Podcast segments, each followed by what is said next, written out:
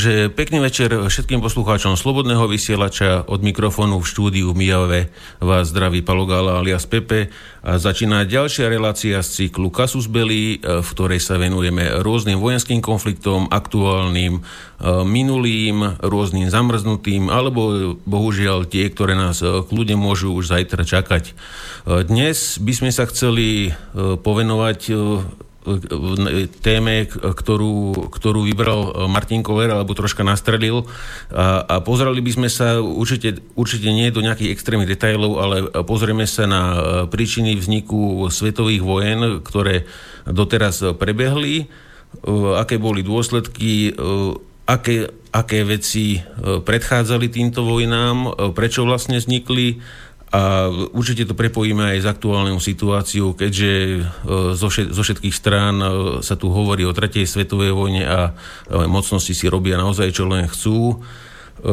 Takže predstavil by som dnešných hostí. Dnešným zácným hostom bude historik doktor Pavel Mičianik, ktorý sa venuje prevažne druhej svetovej vojne a detailom okolo. Takže zdravím vás na vlnách Slobodného vysielača, pán Mičianik. Dobrý večer. Potom samozrejme frontman relácie vojenský analytik z Českej republiky Martin Koller. Zdravím ťa, Martin. Dobrý večer všem, ako vždy. No, môj kolega v Kasus Belli, Miro Juriš z Piešťan, ktorý má tiež naozaj zmaknutú druhú svetovú vojnu, takže určite sa zapojí dnes do debaty vo väčšej miere. Zdravím ťa, Miro. Dobrý večer, prajem. No a dnes sa s nami zúčastní relácie aj náš kolega, ex-vojenský pilot e, Peťo Zabranský, ktorý sa neskôr pripojí do relácie a pokiaľ stihneme na konci relácie, by sme chceli ešte doplniť zo pár detailov k tomu nákupu stíhačiek e, na Slovensko, pretože niektoré veci podľa neho zásadne nezazneli v minulej relácii, minulej relácii takže tie by sme si e, pred koncom relácie stihli povedať na nejakých 10 minút. E, takže e, keďže Martin nastrelil túto tému, asi by som ten úvod nechal na Martina a pán, pán, pán doktor, vy môžete kedykoľvek reagovať, prípadne si robte poznámky a, a potom môžete svoj pohľad povedať na to, uvidím, ako Martin začne, či to prvou svetovou, alebo či nejak všeobecne o terajšej situácii a nejak to prepojí a potom ja už by som sa, ja by som sa na to naviazal. Takže Martin, máš slovo a uh, môžeš to zahájiť. No, vzhledem k tomu, že máme opět vysoce odborné kolegy na linkách, tak e, nebudu obtěžovat dlouho. E, dal bych v podstatě jako základ takovou obecnou úvahu. Eh, podle mého názoru velké války eh, nebyly jenom tedy ty světové a v podstatě můžeme konstatovat, že velké války jsou produktem imperialismu, to znamená, je to politika nějakého impéria. Definici impéria si můžeme najít na internetu, oni jsou dneska různé, dneska se v podstatě i popírá, že nějaký imperialismus existuje, přestože existovala, existuje a patrně existovat bude. A Důležité je, že výsledkem, e, cílem těchto válek je rozpínání impérií. To znamená, že impérium e, reprezentované obvykle nějakým velkým státem, v dávných dobách to byla Čína, byl to starý Řím, Eh, později, později jsme tu měli britské impérium, teď tady máme impérium americké, byl tady určitý pokus o vytvoření impéria sovětského. Takže těch impérií už byla celá řada, možná, že existovala i nějaká jiná, svým způsobem byl ve své době impérium i starý Egypt ale vždy se jednalo o to, že impérium se potřebovalo rozpínat, aby získalo výhodu oproti ostatním zemím, získalo, řekněme si to na rovilu, kolonie nebo podřízené státy, které vysávalo a e, zvýhodňovalo tím pádem svoje ekonomické zájmy a svoje ekonomické požadavky a svoje lidi nebo občany, pokud můžeme použít v tehdejších dobách ještě slovo občan, nebo již slovo občan, a toto rozpínání po určité době skončilo. Nakonec viděli jsme pád všech impérií jako asi nejhorší impérium, nebo pokus o to nejhorší impérium byla německá takzvaná třetí říše nacistická, ta se zhroutila poměrně rychle díky svoji e- extrémní agresivitě a musíme konstatovat ještě jednu věc. Máme vlastně ideologické impérium, což je tendence islámu po ovládnutí celého světa.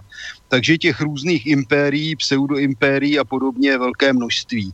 No, když bychom se vrátili tedy do naší evropské reality, tak vlastně velké války tady byly dvě, což byla takzvaná velká válka, jak říkají na západě první světové válce, potom druhá světová válka, ale předtím byly i jiné velké války, byly to třeba napoleonské války, protože Napoleon měl rovněž tendenci vytvořit jakési impérium. Eh, ruský car eh, vytvářel impérium, nebo ruští carové, přesně řečeno, vytvářel impérium směrem na jih a na východ – nakonec měli označení jeho imperátorské veličenstvo a tak dále.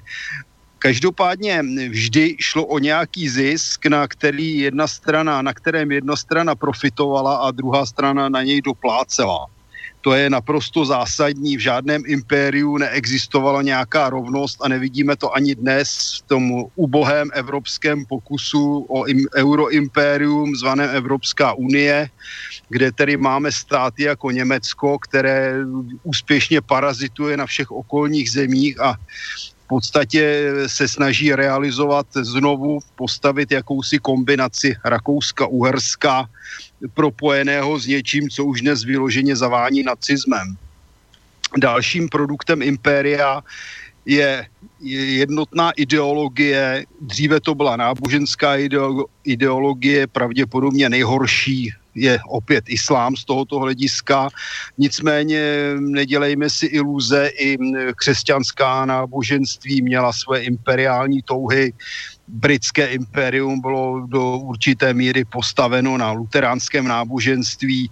Španělé, kteří vytvářeli také impérium v podstatě od středověku, od kolumbových plaveb a, a měli, vlastně ovládali značnou část amerického kontinentu. Ti zase stavili na katolickém náboženství, Hitler stavil na svoji ideologii, takže eh, Stalin stavěl eh, na, na takzvaném komunismu, když to byl prakticky socialismus.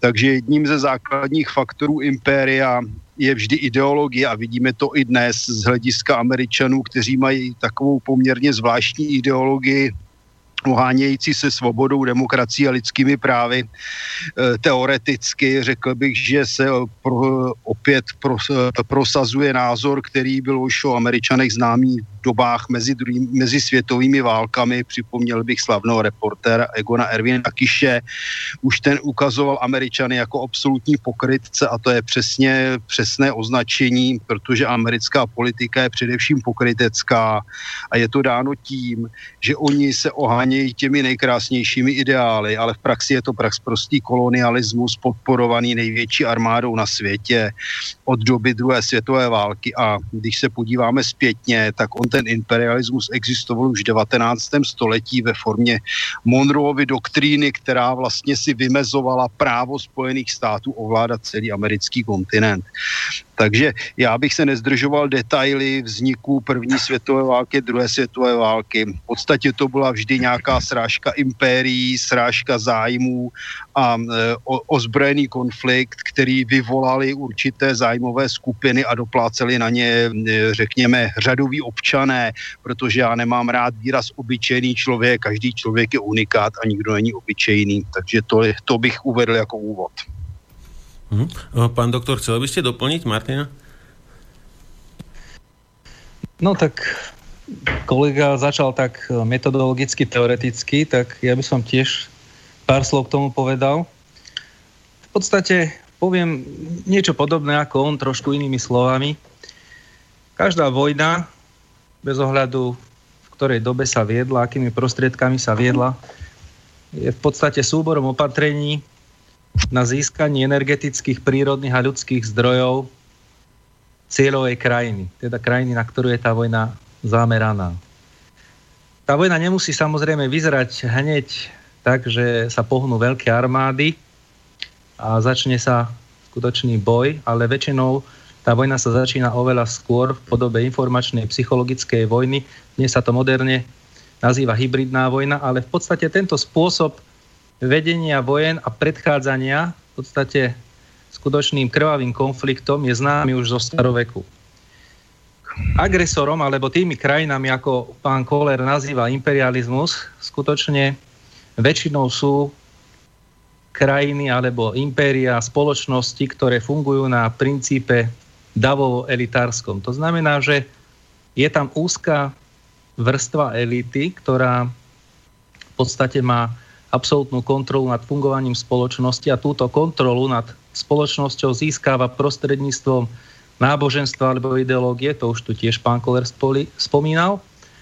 A potom je tam ten DAO. Tí ľudia, ktorí sú väčšinou manipulovaní, väčšinou si ani neuvedomujú v podstate o čo tej elite ide keďže vždy majú nejaké vysvetlenie prostredníctvom náboženstva alebo prostredníctvom modernejšej dobe už nejakej ideológie a veľmi zručne sú tou elitou, ktorá samozrejme ovláda technológie manipulovania dávom, sú manipulovaní do situácie, keď sú ochotní ísť za túto svoju krajinu alebo za tú svoju elitu bojovať a umierať. To je veľmi zaujímavé, skutočne veľmi málo ľudí chápe a uvedomuje si hrozby a rizika vypuknutia veľkých vojen, či to už bolo v minulosti, alebo je to aj v súčasnosti. Ľudia väčšinou žijú každodenným životom a takéto veci samozrejme neriešia, nezamýšľajú sa nad tým.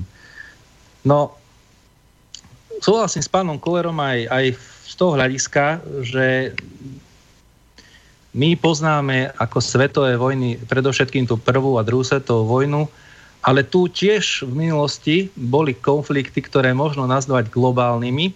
Či už sú to tie spomínané napoleonské vojny, ale aj vojny, ktoré sa viedli v Európe alebo Eurázii v 17. storočí. Tam by som trošku popravil, že Británia nebola založená na luteránskom náboženstve, to skôr švédske impérium bolo založené na tomto luteránstve. A jednoducho, takisto v tejto davo-elitárskej spoločnosti funguje to, že história je jedným z, z prostriedkov riadenia tejto spoločnosti. To nebol len e, komunizmus, ktorý zneužíval históriu pre svoje účely. Každá moc, každé impérium, ako spomínal pán Koller, si túto históriu prispôsobila svojim potrebám. Lebo jednoducho, čo davu poviete o jeho minulosti, podľa toho ten dav môžete formovať do budúcnosti. No a toto naozaj sa v minulosti bežne dialo, že tá história sa upravovala, veď sú, to sú známe veci aj z dejepisu, že sa pálili knihy, ktoré boli nepohodlné a pritom samozrejme málo kde sa dočítať, aké knihy sa v skutočnosti pálili. No a takýmto spôsobom bola vždy tá, ten dáv, tá väčšina obyvateľstva manipulovaná do pozície, ktoré ju tá elita potrebovala mať. To sa dnes deje tiež, v podstate keď to vidíme okolo týchto konfliktov, ktoré prebehajú najmä teraz v Sýrii, na Ukrajine a tak ďalej, len dnes je trošku situácia iná v tom ohľade, že ten informačný priestor je oveľa, by som povedal, taký bohatší, rozsiahlejší a rýchlejší. Dnes je oveľa ťažšie kamuflovať a zastierať informácie, ako to bolo v minulosti, keď nefungoval internet, hej, keď nebola televízia a jedinými ešte na začiatku minulého storočia mass, mass médiami boli noviny.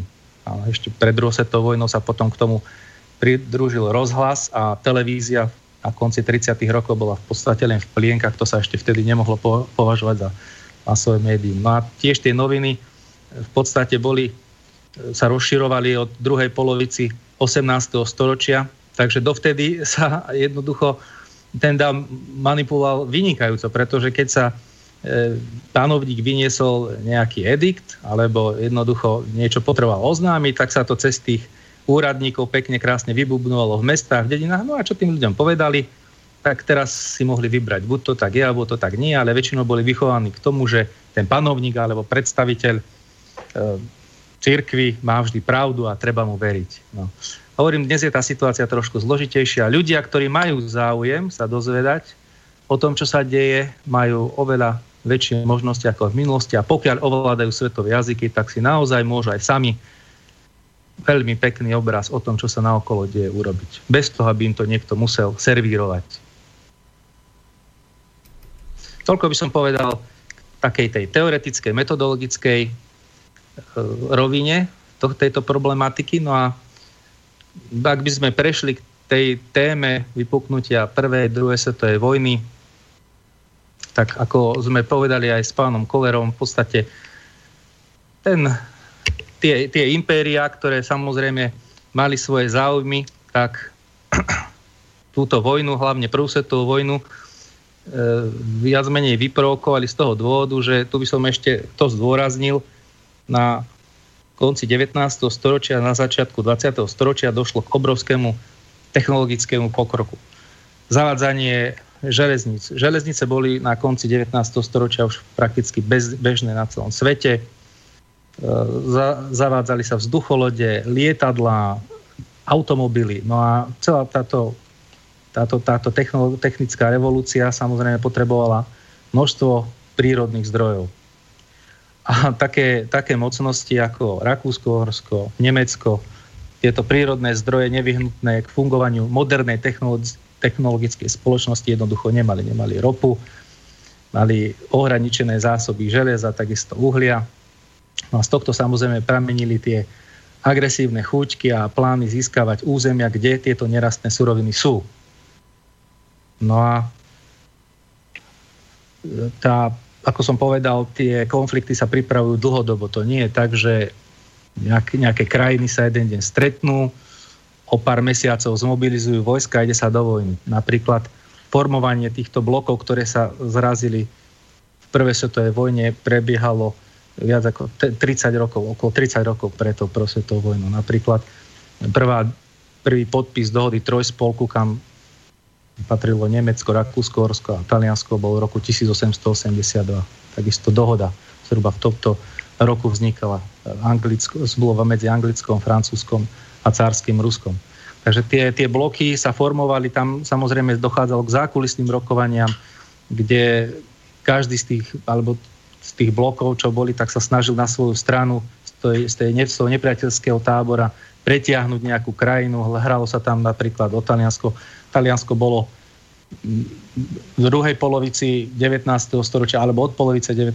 storočia, keď tam prebiehal proces jednocovania, takisto v konflikte vojnovom s Rakúskom, neskôr Rakúsko-Horskom a preto bolo veľkým prekvapením, že sa pridalo k spojenectvu s Nemeckom a s Rakúsko-Horskom. A tam samozrejme hlavne Francúzi a Angličania videli potenciál na rozbitie tohto trojspolku. Takže hovorím, tá zákulisná vojna prebiehala 30 rokov pred vypuknutím prvej svetovej vojny.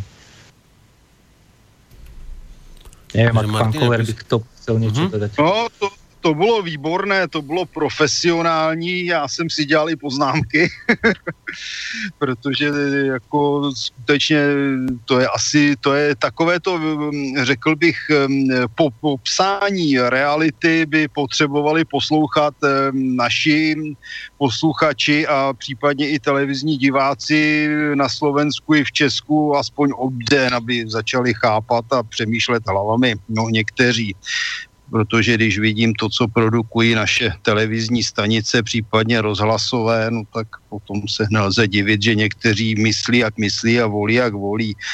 Tady vidím jako velmi důležité, že bylo připomenuto právě ta energetická, energetická problematika, to bylo naprosto přesné, nedostatek, nedostatek surovin. Německo dováželo obrovské množství železné rudy ze Švédska a můžeme si připomenout, že Československá republika, který jako poměrně vyspělý stát, který vznikl v roce 18, dováželo každý rok 800 tisíc tun železné rudy ze Švédska, kromě teda toho něčeho mála, co jsme tady měli. No, my jsme měli uhlí a tím jsme v podstatě končili. Takže na ten náš slavný průmysl jsme dováželi většinu rudy ze zahraničí, no a teď si vezměte, kolik ten dovoz stále, jak se, ten, jak se ta výroba prodlužovala, teda prodražovala. No a po druhé světové válce už jsme teda dováželi ze Švédska méně, za to jsme začali dovážet ze Sovětského svazu, ale problém je v tom, že celý náš průmysl, navíc tedy orientovaný v nemalé míře na těžký průmysl, vlastně dovážel eh, naprosto základní surovinu a kdyby se ten dovoz zastavil, tak nám vyhasly pece, jak známo klasická pec, jako pokud vyhasne, jak se musí zbourat. Takže, t, t, takže to, to bylo skutečně vel, ve, řečeno velmi přesně a byla to válka o kolonie, bych doplnil teda s dovolením eh, především první světová válka, protože tady šlo nejenom o tedy železnou rudu a uhlí, ale šlo o řadu dalších surovin, například kaučuk. Němci měli obrovský problém s kaučukem, neboli tedy s přírodní gumou, a to jim dělalo velké problémy z hlediska válečné výroby, no a ten se získával, že jo, v Ázii především, případně, případně i v menším množství jinde. A došlo to tak daleko, že Němci za první světové války tento materiál pašovali v podstatě pomocí ponorek takže to, to, to, je, to je věc, která je často přehlížená, všude nám prezentují různé politiky, jak byli chytří nebo hloupí nebo agresivní, ale málo kde se bohužel dozvídáme, kde je vlastně příčina. A ta příčina byla skutečně, jak bylo správně řečeno panem profesorem, v té, eh, řekněme, technické expanzi nebo te- i technologické expanzi, především Německa, No a to bylo, a ta je založena samozřejmě na surovinách. Pokud někdo bude pěstovat kozy, jako do dneška teda to máme jako základní ekonomickou jednotku v mnoha islámských zemích, tak samozřejmě velkou spotřebu nemá eh, těch technologických surovin ale, eh, ale skutečně tady šlo o suroviny a šlo o kolony a levné pracovní síly v těch koloniích bych doplnil protože samozřejmě můžeme vykládat cokoliv o úžasné evropské pomoci Africe, ale faktem je, že se tam s těmi lidmi zacházelo mnohdy v podstatě stejně jako ve Spojených státech v dobách před občanskou válkou s otroky a popravdě řečeno se tak zacházelo s nimi i po té občanské válce. Každopádně je třeba dodat vlastně, že všechny ty války byly nesmyslné, byly špatné a stály nás obrovské množství lidí, obrovské množství zničeného materiálu, především teda zničených měst, vesnic, infrastruktury a podobně a po válce tedy kromě těch chybějících mrtvých ještě byly statisíce invalidů, eh, kteří měli omezenou možnost pracovat a tak dále. A proto je třeba se na tyto velké války dívat na věc v podstatě nesmyslnou, která měla posloužit zájmu, jak bylo správně řečeno, úzkých, řekl bych, samozvaných elit, a byla, byly zcela negativní z hlediska převážné většiny občanů. Schrňme si to minimálně tedy v Evropě, protože třeba Spojené státy na obou světových válkách výrazně profitovaly. To je takový můj mírný doplněk. Hmm? Áno, ja, ja, by som... ja by som... Môžem ano, na chvíľočku? Môž, ja by som reagoval, môžete, pán... Môžete, môžete, jasne.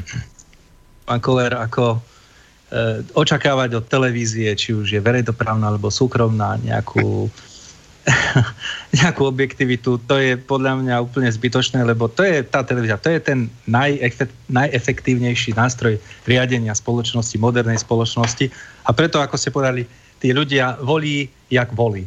Hej? Áno.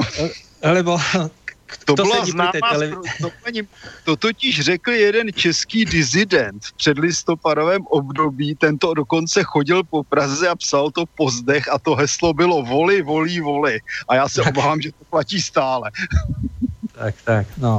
Ja by som, ja by som reagoval tiež, áno, tie ľudské zdroje, tam išlo aj o tie ľudské zdroje a k tej prvej svetovej vojne myslím, že by bolo asi zbytočné, keby sme tu podrobne rozoberali priebeh tej, tej prvej svetovej vojny.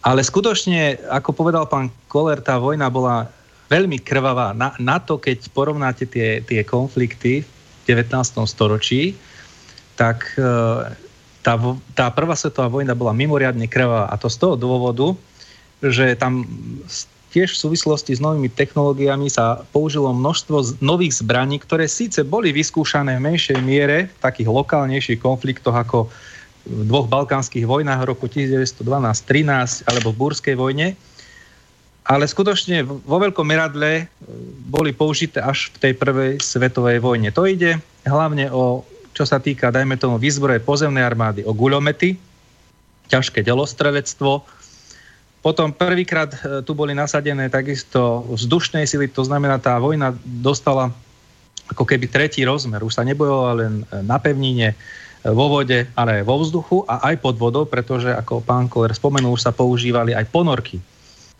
No a dá sa povedať, že ani jedna európska armáda veľká armáda, teda mám na mysli Rakúsko, Horsku, Nemeckú, Francúzsku, Britsku, ktoré sa zrazili aj Rusku, ktoré sa zrazili na bojskách prvej svetovej vojny v Európe, nemala s týmto spôsobom boja skúsenosť. Jediní, čo mali naozaj skúsenosti, ktorí e, zasiahli do tejto prvej svetovej vojny e, s týmito novými zbraniami vo väčšom meradle, boli Srbi a Turci, ktorí sa zrazili v tých dvoch balkánskych vojnách. Tam naozaj došlo k použitiu týchto nových zbraní, hlavne gulometov delostrelectva, e, bubnovej delostreleckej palby, čo bolo dovtedy neznáme.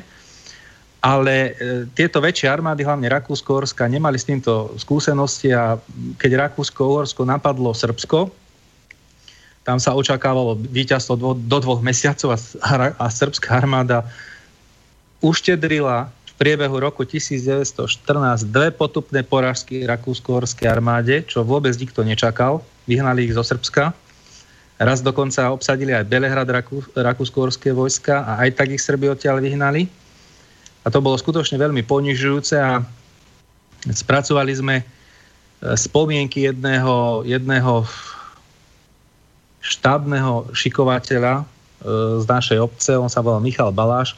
To bol vojak, ktorý bol profesionálny vojak Rakúsko-Horskej armády, ako absolvoval 4 ľudové triedy, alebo 4 triedy ľudovej školy, no a tým pádom, že slúžil Rakúsko-Horskej armáde, dosiahol maximálnu možnú kariéru toho, toho štábneho šikovateľa. No on tam popisoval jeden z tých útokov v novembri 1914, keď on viedol jednu rotu, ktorá mala ráno 60 mužov do útoku, večer mu zostalo z tých 60 mužov 14 a v susednej rote zostalo zo 60 mužov 6. To máte 90-percentné straty, v druhom prípade, v prvom prípade 80-percentné straty. To bolo tak krvavé jatky, že tí, tí ľudia na to jednoducho neboli pripravení. Oni, oni si mysleli, že vojna bude rýchla, pretože sú nové zbranie, za chvíľočku, za mesiac, za možno 6 týždňov skončí a pôjde sa s veľkou slávou domov. No a v skutočnosti tí ľudia, ktorí mnohí značením išli do tej vojny, dostali úplný opak keď si zoberiete to Slovensko, sa vypočítalo, že e, malo v tom čase 23 milióny obyvateľov a e, v tej prvej svetovej vojne zahynulo 69 700 mužov a 61 300 zostalo trvale zmrzačetých. To máte, to máte vyše 130 tisíc ľudí, ktorí sú úplne e, vyradení zo života lebo tí zmrzačení, to, to bolo, oni boli neschopní ďalšieho normálneho života. To bola zlikvidovaná vlastne celá jedna generácia mladých mužov. Hej. To skutočne ani v jednej, ani v druhej svetovej vojne Slovensko takto nekrvácalo, keď to mám tak povedať. No a výsledkom tej prvej svetovej vojny boli nielen obrovské ľudské straty, o ktorých hovoril aj pán Koller, ale hlavne to, že dovtedajší svet, ako sme ho, ako ho tí ľudia poznali v tej dobe, úplne zmizol. Doslova zo dňa na deň po skončení vojny rozpadlo sa Rakúsko-Horsko, rozpadla sa Osmanská ríša, nemecké cisárstvo takisto bolo ohlodané doslova. O, o, o, okolité územia, neviem, vzniklo Polsko, hej, časť území zase dostalo Francúzsko, na západe Alsasko, Lotrinsko. No a na konci presvetej vojny takisto Ruská ríša bola de facto e, rozpadnutá. Až bolševici potom po, ako sa chopili k moci a chopili moci a, začali vytláčať tieto jednotlivé intervenčné vojska a biele armády z územia bývalého carského Ruska, začali vlastne tú rozbitú krajinu dávať dokopy. Hej. Takže skutočne ten svet po prvej svetovej vojny vojde, to, to bol úplný prevrat. To si dnes človek aj ťažko dokáže predstaviť, lebo tí, tí ľudia, napríklad naši predkovia, žili v tom Rakúsku-Uhorsku nie, nie 20 rokov, teraz sme, naše generácie sú zvyknuté na to. Napríklad už len ja, hej, čo mám vyše 40 rokov, tak už som zažil Československú socialistickú republiku, Československú federatívnu republiku, Slovenskú republiku, Európsku úniu, ale tí ľudia žili celý život a ich predkovia takisto, minimálne tých predkovia, ktorých poznali teda starí rodičia v tom istom štáte. Hej. a zrazu sa to rozsypalo a vznikli nejaké nové štáty. Takže to skutočne, to bol obrovský, obrovský prevrat, ktorý si dnes aj ťažko uvedomujeme a nie nadarmo mnohí historici zastávajú ten názor, že práve táto prvá svetová vojna zasiala skutočne semena pre, pre vznik druhej svetovej vojny. Neviem, či pán Koller by ešte k tomu niečo dodal. Chcel by Miro zareagovať ešte, ešte k tej prvej svetovej a potom môžeš, Martin, OK? Hm? Tak e, prvú svetovú vojnu, tá naša generácia, aj generácie mladšie, tak poznajú asi najviac tak zo Švejka. To je film, ktorý ako opisuje tú dobu a ktorý sa teda dotkol mnohých ľudí žijúcich v súčasnosti, ale Švejk naozaj nie je objektívnym pohľadom na tú dobu a minimálne nie na rok 2000, teda 1914. V tom čase existovala v spoločnosti ako médiami a propagandou vybičovaná taká vlastenecko-bojovná atmosféra, bojovať za Rakúsko, bojovať za cisára pána, horlivo sa vlastenčilo a teda verilo sa aj, sa nepochybovalo o tom, že vojna skončí víťazstvom rakúskych zbraní a že to bude do Vianoc a podobne. A toto všetko teda, neskôr to prinieslo samozrejme vývoj vojny veľké sklamanie, ale malo to aj veľký vplyv na straty, ktoré naozaj boli katastrofálne, pretože bojové metódy, zvyky nezohľadnovali nárast palebnej síly, ktorú priniesli nové gulomety, nové dela, aj teda použitie letectva, rôznych iných vecí. V podstate, že tie roty, plúchy sa utekali proti tým gulometom napriamo, bez nejakého plazenia sa, bez nejakého sa krytia. A keď ideme dneska po nejakej slovenskej dedine, tak tam vidíme pomník padlým prvej svetovej vojny, pomník padli druhým svetovej vojny, niekedy to je na spoločnom kameni a takmer vždycky je ten zoznam mien prvej svetovej vojny oveľa väčší ako ten zoznam mien v druhej svetovej vojne. A do veľkej miery to bolo tým, že, ako, že sa hrdinsky nastupuje do útoku a tak a ten gulomet nepoznal, či strieľa na hrdinu alebo na nehrdinu. Proste keď išla tá, no, tá tá sled nábojov, tak tá si nevyberala. A nedá sa úplne povedať teda, že by všetci veliteľia v tých časoch boli takí, že si to neuvedomovali. Nespomeniem si teraz na meno veliteľa britského expedičného zboru vo Francúzsku alebo jedného z tých zborov, ktorí tam boli. Ale ten napríklad na začiatku si uvedomoval, že tento spôsob vedenia vojny není dobrý. Snažil sa modernizovať, zavádzať tanky a podobne. Ale tiež narážal na to nepochopenie, na tú na ten teda systém ísť po starom. Áno, áno, to je pravda. Ja vás doplním v tom zmysle, že napríklad takíto špecialisti boli vyslaní aj z talianskej armády na toto srbské boisko a oni tiež posielali na generálny štáb podrobné hlásenie, ako vyzerajú tie nové boje.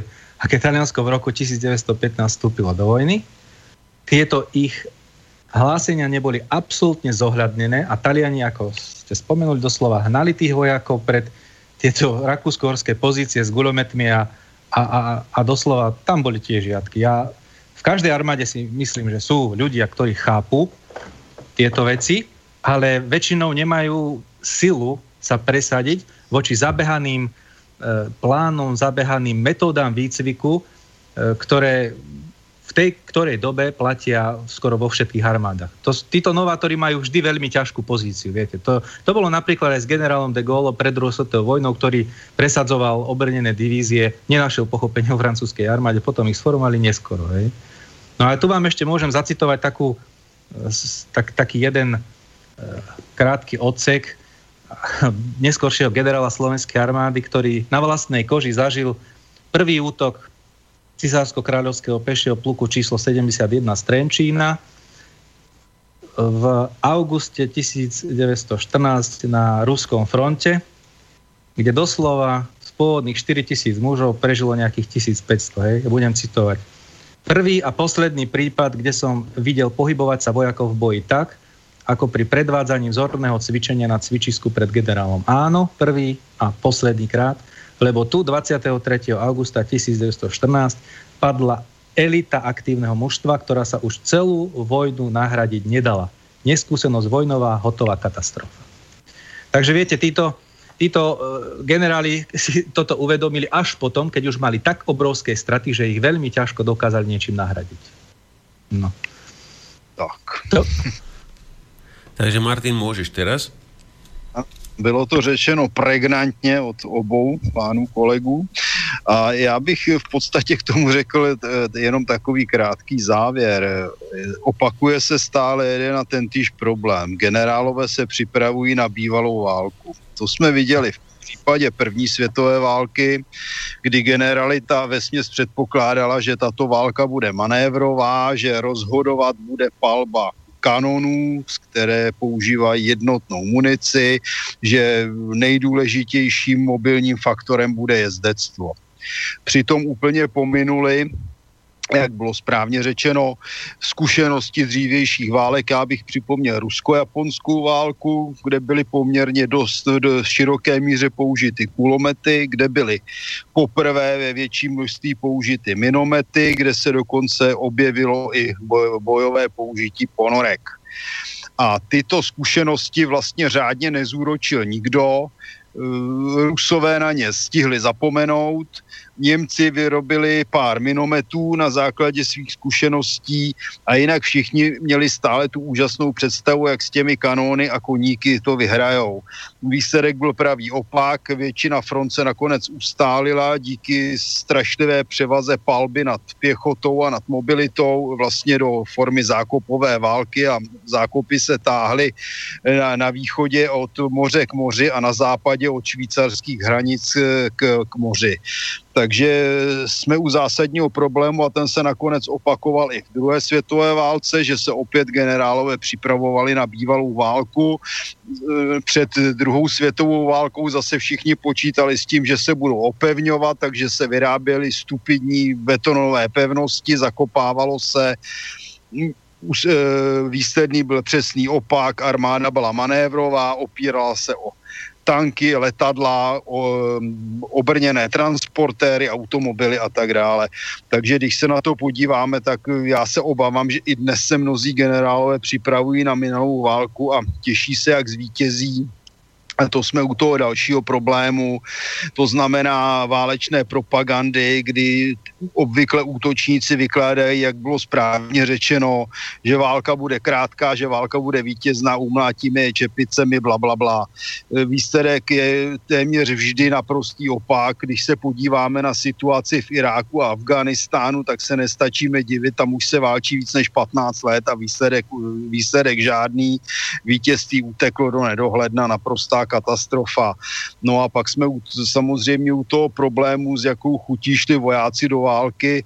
Mm, ono to bylo asi dost sporné a záleželo na tom, kdo ten voják byl. Byla asi rozdílná situace, jestli to byl profesionální voják, který mohl očekávat nějaké výhody, postup, zisk a tak dále, nebo jestli to byl nějaký zemědělec, rolník od rodiny, který jakmile odešel z domova, tak práci po něm musela zastat žena a nastávala pro tu, pro tu rodinu k, k velmi, velmi problémová, ne kritická situace. A podstatě v době první světové války naprostou většinu obyvatel tvořili za A rolníci, řemeslníci a dělníci a všechny tyto skupiny byly válkou postiženy, protože pokud měli tito lidé rodinu, tak okamžitě ztráceli ředitele, teda živitele, pardon, a e, zůstávali vyset na nějakých svých úsporách, pochybných podporách, které se stejně nevyplácely a k tomu se navíc obvykle přidal nedostatek potravin, problematika problematika nemocí, nedostatek otopu, problematika zimy a tak dále.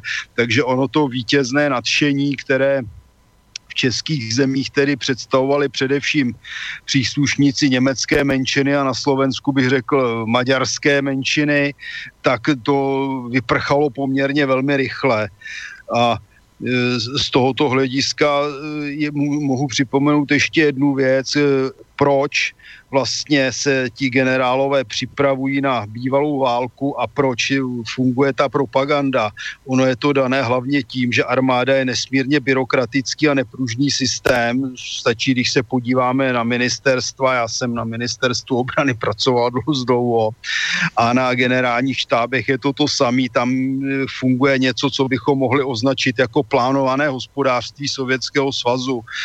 Jo, takže tam všechno trvá nesmírně dlouho a všechno je změnit je nesmírný problém a stává se z toho samozřejmě prestižní záležitost, když některý pan nebo soudruh generál, maršál si něco usmyslí, tak si nikdo nic netroufne, aby nepřišelo postup a podobně. A výsledkem je přesně to, co jsme tady před chvílí slyšeli, stupidní vedení války z hlediska strategie, ještě stupidnější z hlediska taktiky, na které ovšem nedoplácí paní generálové v, zálo, v, zá, v zátiší, ale ti vojáci na frontě a já se obávám, že přesně toto nás ještě čeká, jestli se někomu podaří vyvolat válku v Evropě.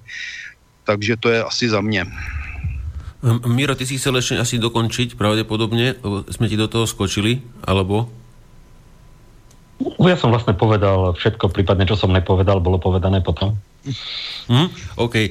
Uh, mal by som tu na vás, uh, páni, otázku, ešte ešte keď sa pri tej prvej svetovej, mňa, e, jednou vec som sa chcel spýtať, e, v, v Rakúsku-Uhorsku neviem, či to je pravda, že nemali mo- moc v láske Františka Ferdinanda, neviem, aké máte vy informácie, ale že nebol vôbec obľúbený, aspoň podľa mojich infor- informácií.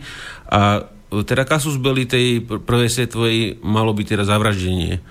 A, a, a ako to vy vidíte, e, keďže alebo ako to bolo s tým ultimátom Srbsku, e, čo v ňom stálo, e, keďže potom Srby nepristúpili teda na tie podmienky rakúsko no, na ne Ale, ale, nie, že, ale že nie kompletne. Mm, ale na většinu jo. Já tedy nejsem profesionální historik, spíš bych měl dát asi slovo panu profesorovi, ale v rychlosti tedy hodnocení Fr- France Ferdinando de Este je poměrně složité, eh, protože on na jednu stranu samozřejmě byl reprezentant toho, co bychom označili za válečnou kliku. Na druhé straně to byl do určité míry rebelant v rámci poměrně bigotní rodiny eh, rakouského císaře, protože on si třeba vzal za manželku eh, řekněme, českou šlechtičnu, která neměla dostatečně urozený původ a oni mu to dávali teda jaksi ve Vídni a v Houburgu náležitě sežrat, když to řeknu úplně na tvrdo a na rovinu. Údajně to manželství bylo velmi šťastné. Eh, Franz Ferdinand měl tendenci především modernizovat eh, rakouskou armádu, což bylo celkem rozumné. Ta modernizace by byla velmi vítána, i když to v podstatě se mu nepodařilo realizovat. Na druhé straně to byl člověk, který měl tendenci tu armádu výrazně germanizovat, Říkalo se na jedné straně, že tedy měl rád Čechy, na druhé straně v podstatě potlačoval český jazyk, takže to hodnocení France Ferdinanda je podle mého názoru složité a s odstupem je to stále složitější, protože světkové nežijí a různí historici mají různé názory a nejnebezpečnější jsou z toho opět ti, kteří se snaží, snaží dnes propagovat Rakouskou Hersko, jaký to byl výtečný stát, z čehož tedy vyplývá, že pánové Masaryk, Štefánik a další byli patrně blázni proč proti tomu úžasnému Rakousku bojovali. Děkuji. Takže pán doktor... Tak ja by som to... Ja, uh-huh. ja by som to trošku, trošku doplnil, nechcem to zase do podrobností rozvádzať. Uh, treba povedať, že aj napríklad uh, aj, aj Edvard Beneš z počiatku ešte na začiatku prvej svetovej vojny neuvažoval o rozbití Rakúsko-Horska, skôr o jeho federalizácii, tak ako to plánoval František Ferdinand. On, on, on naozaj plánoval modernizáciu tej monarchie. Hej. Takže určite si tam našiel veľa nepriateľov, ktorí lpeli doslova na tých starých poriadkoch. Na druhej strane je treba povedať, že on e, síce zavádzal, zavádzal trošku tie nemecké metódy, ale nebol celkom pod vplyvom e, nemeckého cisára, ktorý doslova tlačil to Rakúsko-Horsko do, do tej vojny. Lebo Rakúsko-Horský generálny štáb zase si uvedomoval, že v prípade, že Rakúsko-Horsko začne vojnu so Srbskom, tak automaticky e, tam bude hrozba, že Srbsku príde na pomoc Rusko. Oni mali vypracované aj tak aj strategické plány. E, jeden počítal len s vojnou proti Srbsku, druhý, druhý zase proti Rusku a ďalší kombinoval obidve tieto možnosti. No a naozaj tam, e, keď tá vojna sa začala a Rakúsko-Horsko napadlo Srbsko, následne Rakúsko-Horsko vyhlásili Rusi vojnu, tak oni síce mali ten plán pripravený, mobilizačný, ale vypukol tam chaos, pretože časť tých rakúsko-horských vojsk bolo, sa musela presunúť na južné vojsko, teda proti Srbsku, tam sa sformovať a následne sa opäť presúvať cez celé Rakúsko-Horsko na ten ruský front. Ale nikto nečakal, že ruská armáda dokáže mobilizovať tak rýchlo, ako mobilizovala. Rusi síce možno nezohľadnili mnohé tie skúsenosti z rusko-japonskej vojny, ale uznáva sa, ja teda nie som nejaký expert na prvú svetovú vojnu, ale uznáva sa, že ruská armáda mala napríklad podstatne lepšie zvládnutú koordináciu pechoty, jazdectva a delostrelectva, ako, ako to bolo v rakúsko alebo nemeckej armáde na začiatku vojny. A tam na tom ruskom fronte z počiatku aj tá manévrová vojna skutočne prebiehala. tam sa ustálil ten front až tak v roku 1915, v polovici roku 1915. Dovtedy tam boli veľké ofenzívy z ruskej strany, na západ potom zase sa tlačili protiofenzívy Nemci a rakúsko-horské vojska na východ. No ale E, skutočne ten atentát, aby som sa vrátil k tej vašej otázke na, na Františka Ferdinanda, naozaj jeden atentát na jedného politika nie je dôvodom na vojnu. A to je to, čo som hovoril na začiatku, že tá, že tá vojna sa prepra- pripravuje dlhodobo. To, to nie je len, že túto niekoho zastrelíme a my hneď o mesiac vyhlásime mobilizáciu a sme pripravení bojovať. Tak to sa, to sa takéto veci, mobilizačné plány, zásoby a tak ďalej, to sa nepripravuje mesiac. Áno? Takže to, to bola len taká zámienka a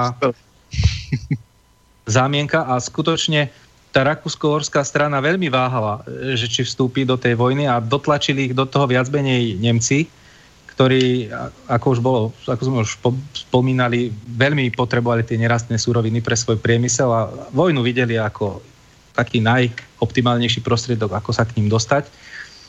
No a e, Rakúsko-Horsko sa vlastne dostalo do pasce, ako som spomínal. Oni si mysleli, že to s tým Srbskom vybavia veľmi rýchlo, to sa nestalo a doslova tam uviazli. No a utrpeli tam také straty, s akými rakúsko-horský generálny štáb vôbec nepočítal. Oni, samozrejme, keď došlo k tomu atentátu, tak Rakúsko-Horsko dalo Srbsku ultimátum, ale tie podmienky ultimáta boli také, že v podstate Srbsko by stratilo akúkoľvek samostatnosť, nezávislosť a žiadna vláda v Srbsku by to nemohla takéto ultimátum prijať. Hoci Srbi boli ochotní skutočne ešte aj zahraničný vyšetrovací, zahraničných vyšetrovateľov, vyšetrovací tím prijať, aby vyšetroval ten atentát. Ale to už jednoducho, tam sa už tlačilo na to, aby sa šlo na vojenské riešenie tejto situácie. No a nemalú úlohu tu zohrali Angličania, čo sa veľmi nehovorí v našich podmienkach, pretože takisto ruský cár, ktorý bol bratrancom anglického kráľa, tak sa chcel vyhnúť vojne. A Angličania to tak prefíkane, prefíkane robili. Oni totiž to všetci boli príbuzní. Aj nemecký cisár, aj ruský cár, aj, aj britský kráľ. Hej. Oni v podstate, kráľovná Viktória bola ich stará mama. No a keďže mali tieto rodinné zväzky, tak e, sa snažili nejako aj cez e, neoficiálne kanály tej vojne zabraniť, ale práve tá anglická strana tak e, šikovne využila, zaintrigovala, Nemcom predhodila to, že Rusi mobilizujú, Rusom, že Nemci mobilizujú. Napokon sa tá mobilizácia začala z jednej z druhej strany a už keď sa tá mobilizácia rozbehla, už to nebolo možné zastaviť. Tam, tam bola veľká tiež intriga, ale e, na to by zase vyžadovalo osobitnú, osobitnú reláciu. Treba ale zdôrazniť, že Veľká Británia napríklad sa následkom tejto vojny nerozsypala, skôr sa posilnila, kdežto Francúzsko išlo z tých svojich veľmocenských pozícií tak dole, že síce na prvý pohľad to vidno nebolo, lebo patrila k výťazným mocnostiam, ale v plnej nahote sa to ukázalo v roku 1940, keď Nemci doslova rozmetali za dva mesiace tú akože silnú armádu a veľkú európsku mocnosť. No ale ja by som ešte túto sa vrátil k tomu, čo hovoril pán Koller ohľadom tých ľudských strát a ohľadom toho utrpenia civilného obyvateľstva, lebo to je dosť dôležité, lebo tá prvá svetová vojna bola ešte unikátna tým, že možno použijem taký socialistický termín, ale došlo k prebudeniu más. A to nie je eufemizmus alebo nejaká propagandistická téza, ale to realita, pretože to poznáme z našich podmienok. Tie bojujúce štáty vôbec samozrejme nepočítali, ako bolo povedané, s dlhodobým konfliktom a tým pádom sa vôbec nepripravili na starostlivosť o civilné obyvateľstvo. Všetok priemysel pracoval pre armády, ktoré bojovali a takisto poľnohospodárstvo, zásobovanie potravinami a všetkými komoditami šlo hlavne armádam. A to civilné obyvateľstvo samozrejme dostávalo len zvyšky a tam bol obrovský, obrovský prepad životnej úrovne, tam bola bieda. E, napríklad, e, keď sme nedávno, pred dvoma rokmi, objavili veľmi zaujímavý zápisník Samuela Činčuráka, inak to bol z hodou okolností, keď sa hovorilo o tom vojakovi Švejkovi, on bol naozaj, keď sme to spracovali, niekedy sa mi z toho filmu objavovali ukážky, on bol totiž pucák jedného dôstojníka českej národnosti a to, čo tam v tom svojom zápisníku písal, to ako keby ste videli niektoré tie obrazy zo Švejka. No ale to som chcel povedať, že napríklad on bol 4 roky na fronte a jeho manželka nedostávala 3,5 e, roka nič od štátu. Žiadny príspevok. Nič, nič, absolútne nič.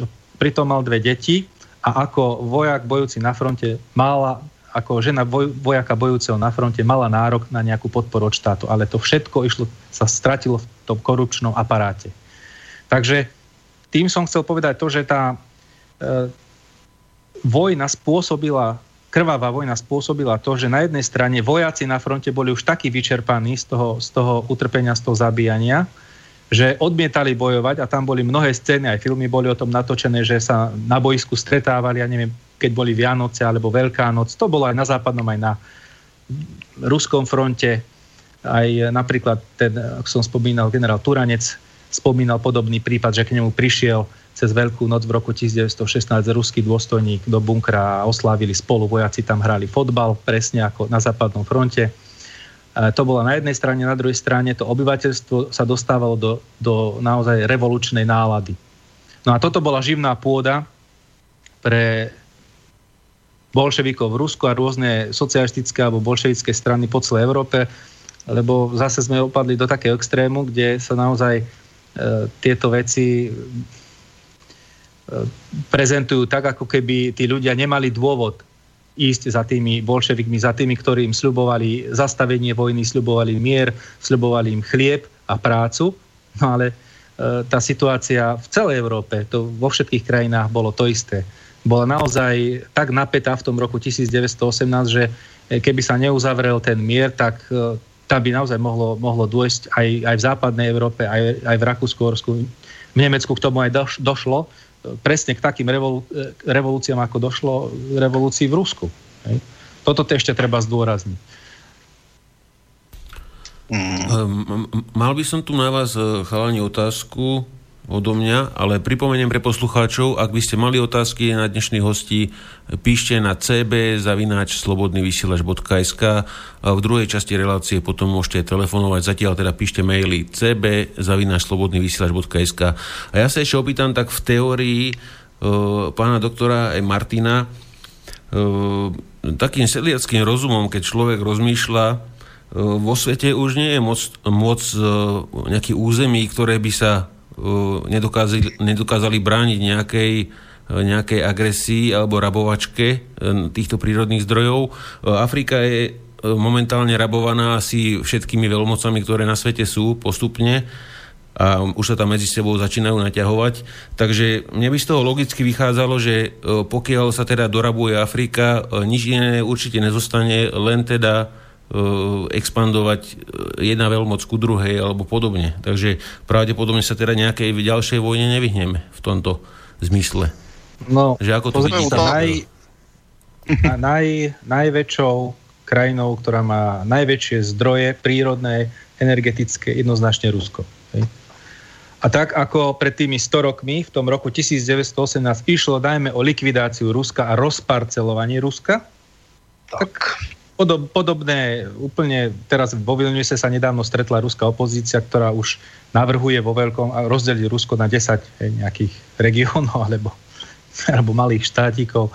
Ono tie, viete, tie metódy sú stále tie isté, tam veľa nenavymýšľate. Hej. A takisto tá, ten cieľ, ako ste povedali, tá Afrika je dosť už dorabovaná, veď tak rabujú ju už 200 rokov Francúzi, Angličania, Portugalčania, všetci. No, Čína tá sa snaží kolonizovať to svoje vnútrozemie, ktoré bolo v podstate prázdne. Rusko to, to isté robí. Len osobne si myslím, že keby Rusko nemalo jadrový potenciál schopný zlikvidovať život na celej planete, tak by už bolo dávno Rusko zlikvidované. Hej. To, je, to je môj osobný názor, lebo keď sa ja pozriem na tie roky 1918-1924, tá ruská občianská vojna, tam, viete, to sa tiež teraz málo hovorí, do Ruska vtedy ešte nebola podpísaná mierová zmluva a do Ruska už vtrhli Angličania, vylodili sa v Archangelsku, Murmansku, vo Vladivostoku, vylodili sa na Kryme, na východnom pobreží Čierneho mora, kde sú prí, prístavy Batumi, Suchumi, Tuapse, takisto Francúzi, a takisto na v ďalekom východe sa vylodila americká armáda aj japonská armáda. Japoncov tam bolo už v roku 1918 viac ako 70 tisíc. Viete, to bolo... A toto sa, sam, toto sa nikde nehovorí, tieto veci. Hej, len pretože je to, je to také no, nekorektné v dnešnej dome. A to ešte prebiehala prvá svetová vojna. A je málo známe, že veliteľ e, nemeckej armády na ruskom fronte, generál Max Hoffmann, už, už na mírovej konferencii, keď už prebiehala, navrhoval spoločné ťaženie proti bolševikom všetkých západných mocností. Tým, že nemecká armáda by samozrejme tvorila hlavnú údernú silu.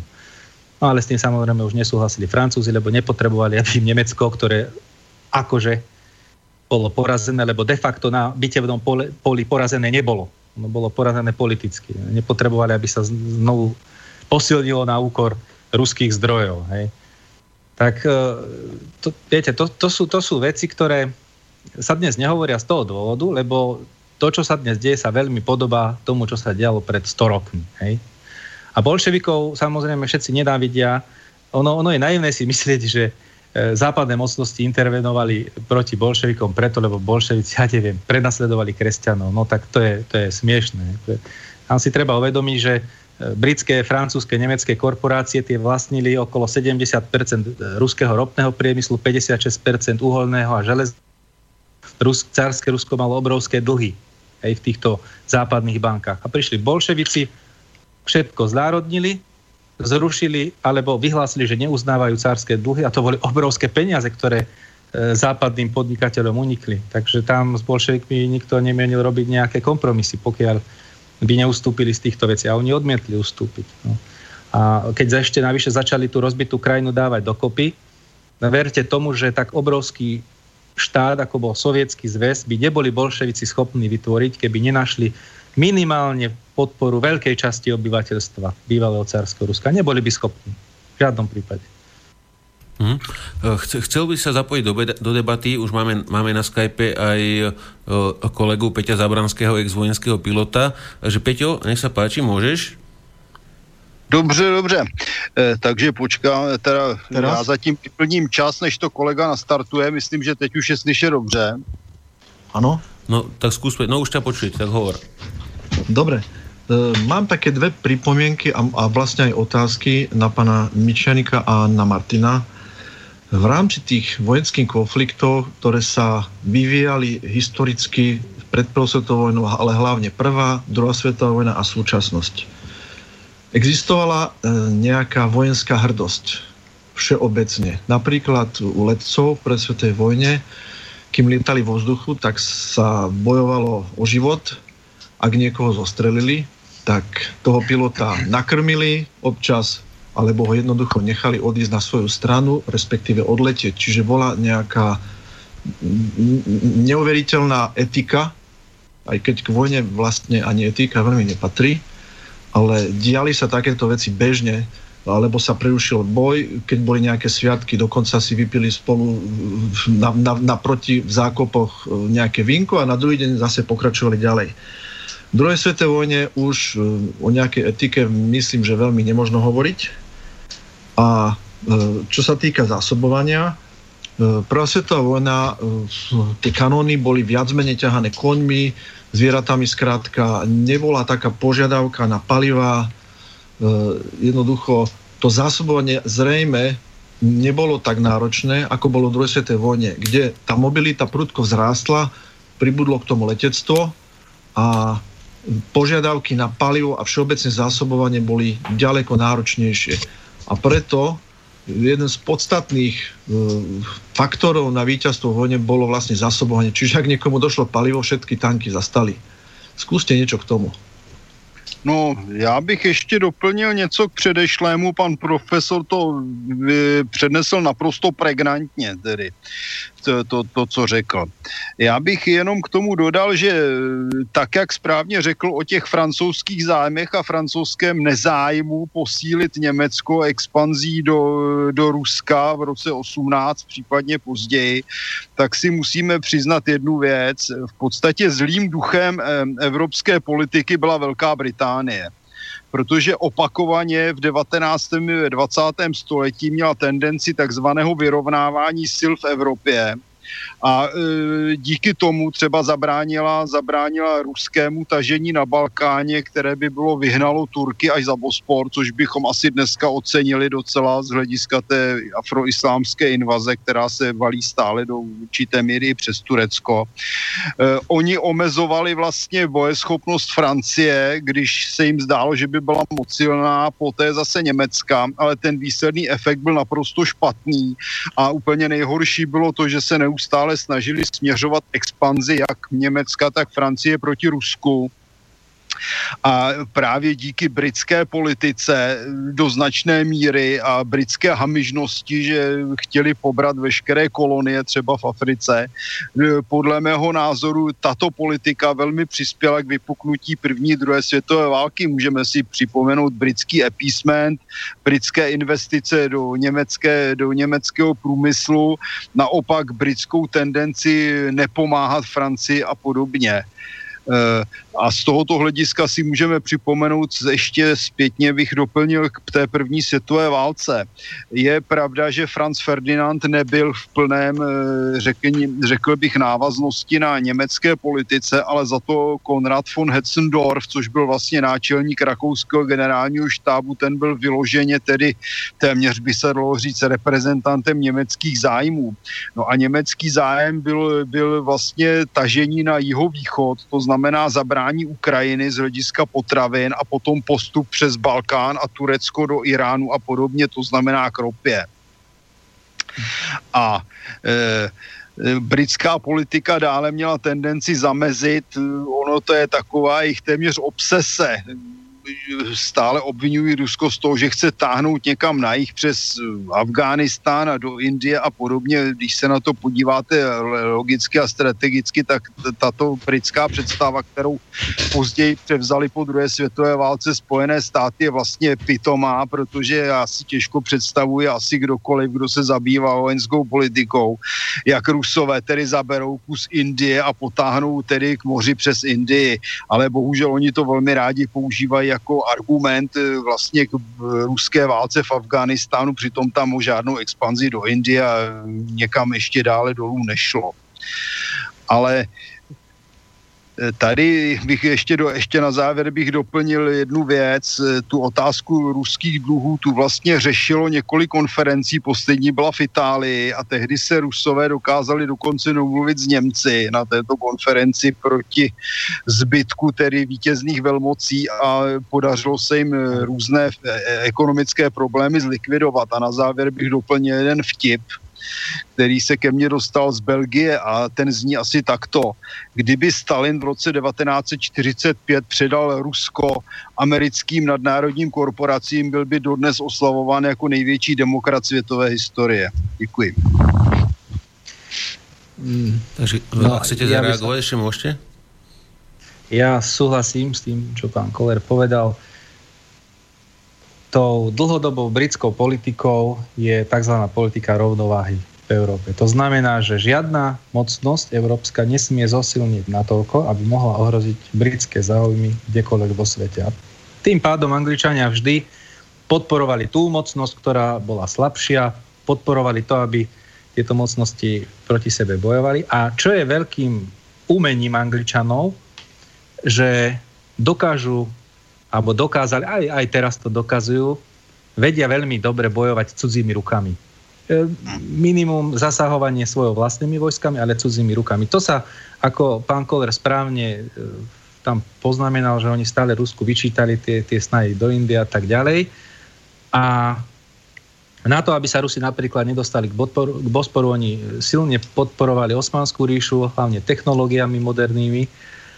A napríklad jediná vojna, keď Angličania otvorene bojovali s Rusmi, to, bolo, to bola tá tzv. Krímská vojna roku 1853, ale je málo známe, že táto Krímská vojna mal aj front na Kaukaze, kde bojovalo Turecko. To bola, to bola krásna ukážka tej koalície. Angličania, Francúzi e, spolu s Turkami vtedy bojovali proti Rusku No a utrpeli tam dosť citeľné straty, takže v ďalších konfliktoch sa snažili vyhnúť priamej konfrontácii s Ruskom. A to je tiež zaujímavé, že v tejto občianskej vojne hlavne Angličania masívne podporovali všetky tie tzv. biele armády, ktoré bojovali proti bolševikom. A takisto, čo tam pán Koller tak načkrtol, boli to práve Angličania, ktorí dotlačili Francúzov k tomu, aby spoločne potopili Československo v roku 1938. Bola to predovšetkým anglická politika, politika britského premiéra Chamberlaina. To, toľko k tomuto, čo pán Koller hovoril, aby som sa vrátil k tej otázke, čo tu padla predtým ohľadne e, toho zásobovania počas prvej, druhej svetovej vojny. Viete, ono, ono je to trošku relatívne. Zdá sa vám, že áno, v tej prvej svetovej vojne napríklad väčšina suchozemského transportu väčšina delostredectva bola ťahaná koňmi, lenže v pomere k tomu, koľko, dajme tomu, tých motorových vozidel fungovalo v civilnom sektore pred prvou svetovou vojnou a koľko ich mali potom tie armády, no tak to bolo, to bolo viete, to, to, to bolo niečo, obrovský nárast a tam bol naozaj problém zásobovať tie, tie vozidla palivom, keďže ne, nejako dnes, že máte, ja neviem, na každých 20 km čerpaciu stanicu, napríklad len taký detail, rozumiete, to, to vtedy neexistovalo. No a tá motorizácia, hlavne pri ťažkom delostredstve, bola už vtedy. Už vtedy boli tie e, mažiare a kanóny e, úplne motorizované v tom čase. To by koni no. neutiahli e, kaliber, kaliber 280 až 305 mm. Hej. No a ďalšia vec je tiež to, že tie kone potrebovali obrovské množstvo krmiva. Som spomínal toho Činčuráka. On, on tam popisuje v tých svojich zápisníkoch, ako doslova oni boli nasadení v Bukovine a nevedeli, okruhu okolo 100 kilometrov nikde nájsť krmivo pre kone. Oni museli ísť na Podkarpatskú Rus, ďalej za Karpaty. Všetky dediny boli úplne vyrabované, viete, takže aj z tohto hľadiska to vôbec nebola jednoduchá záležitosť.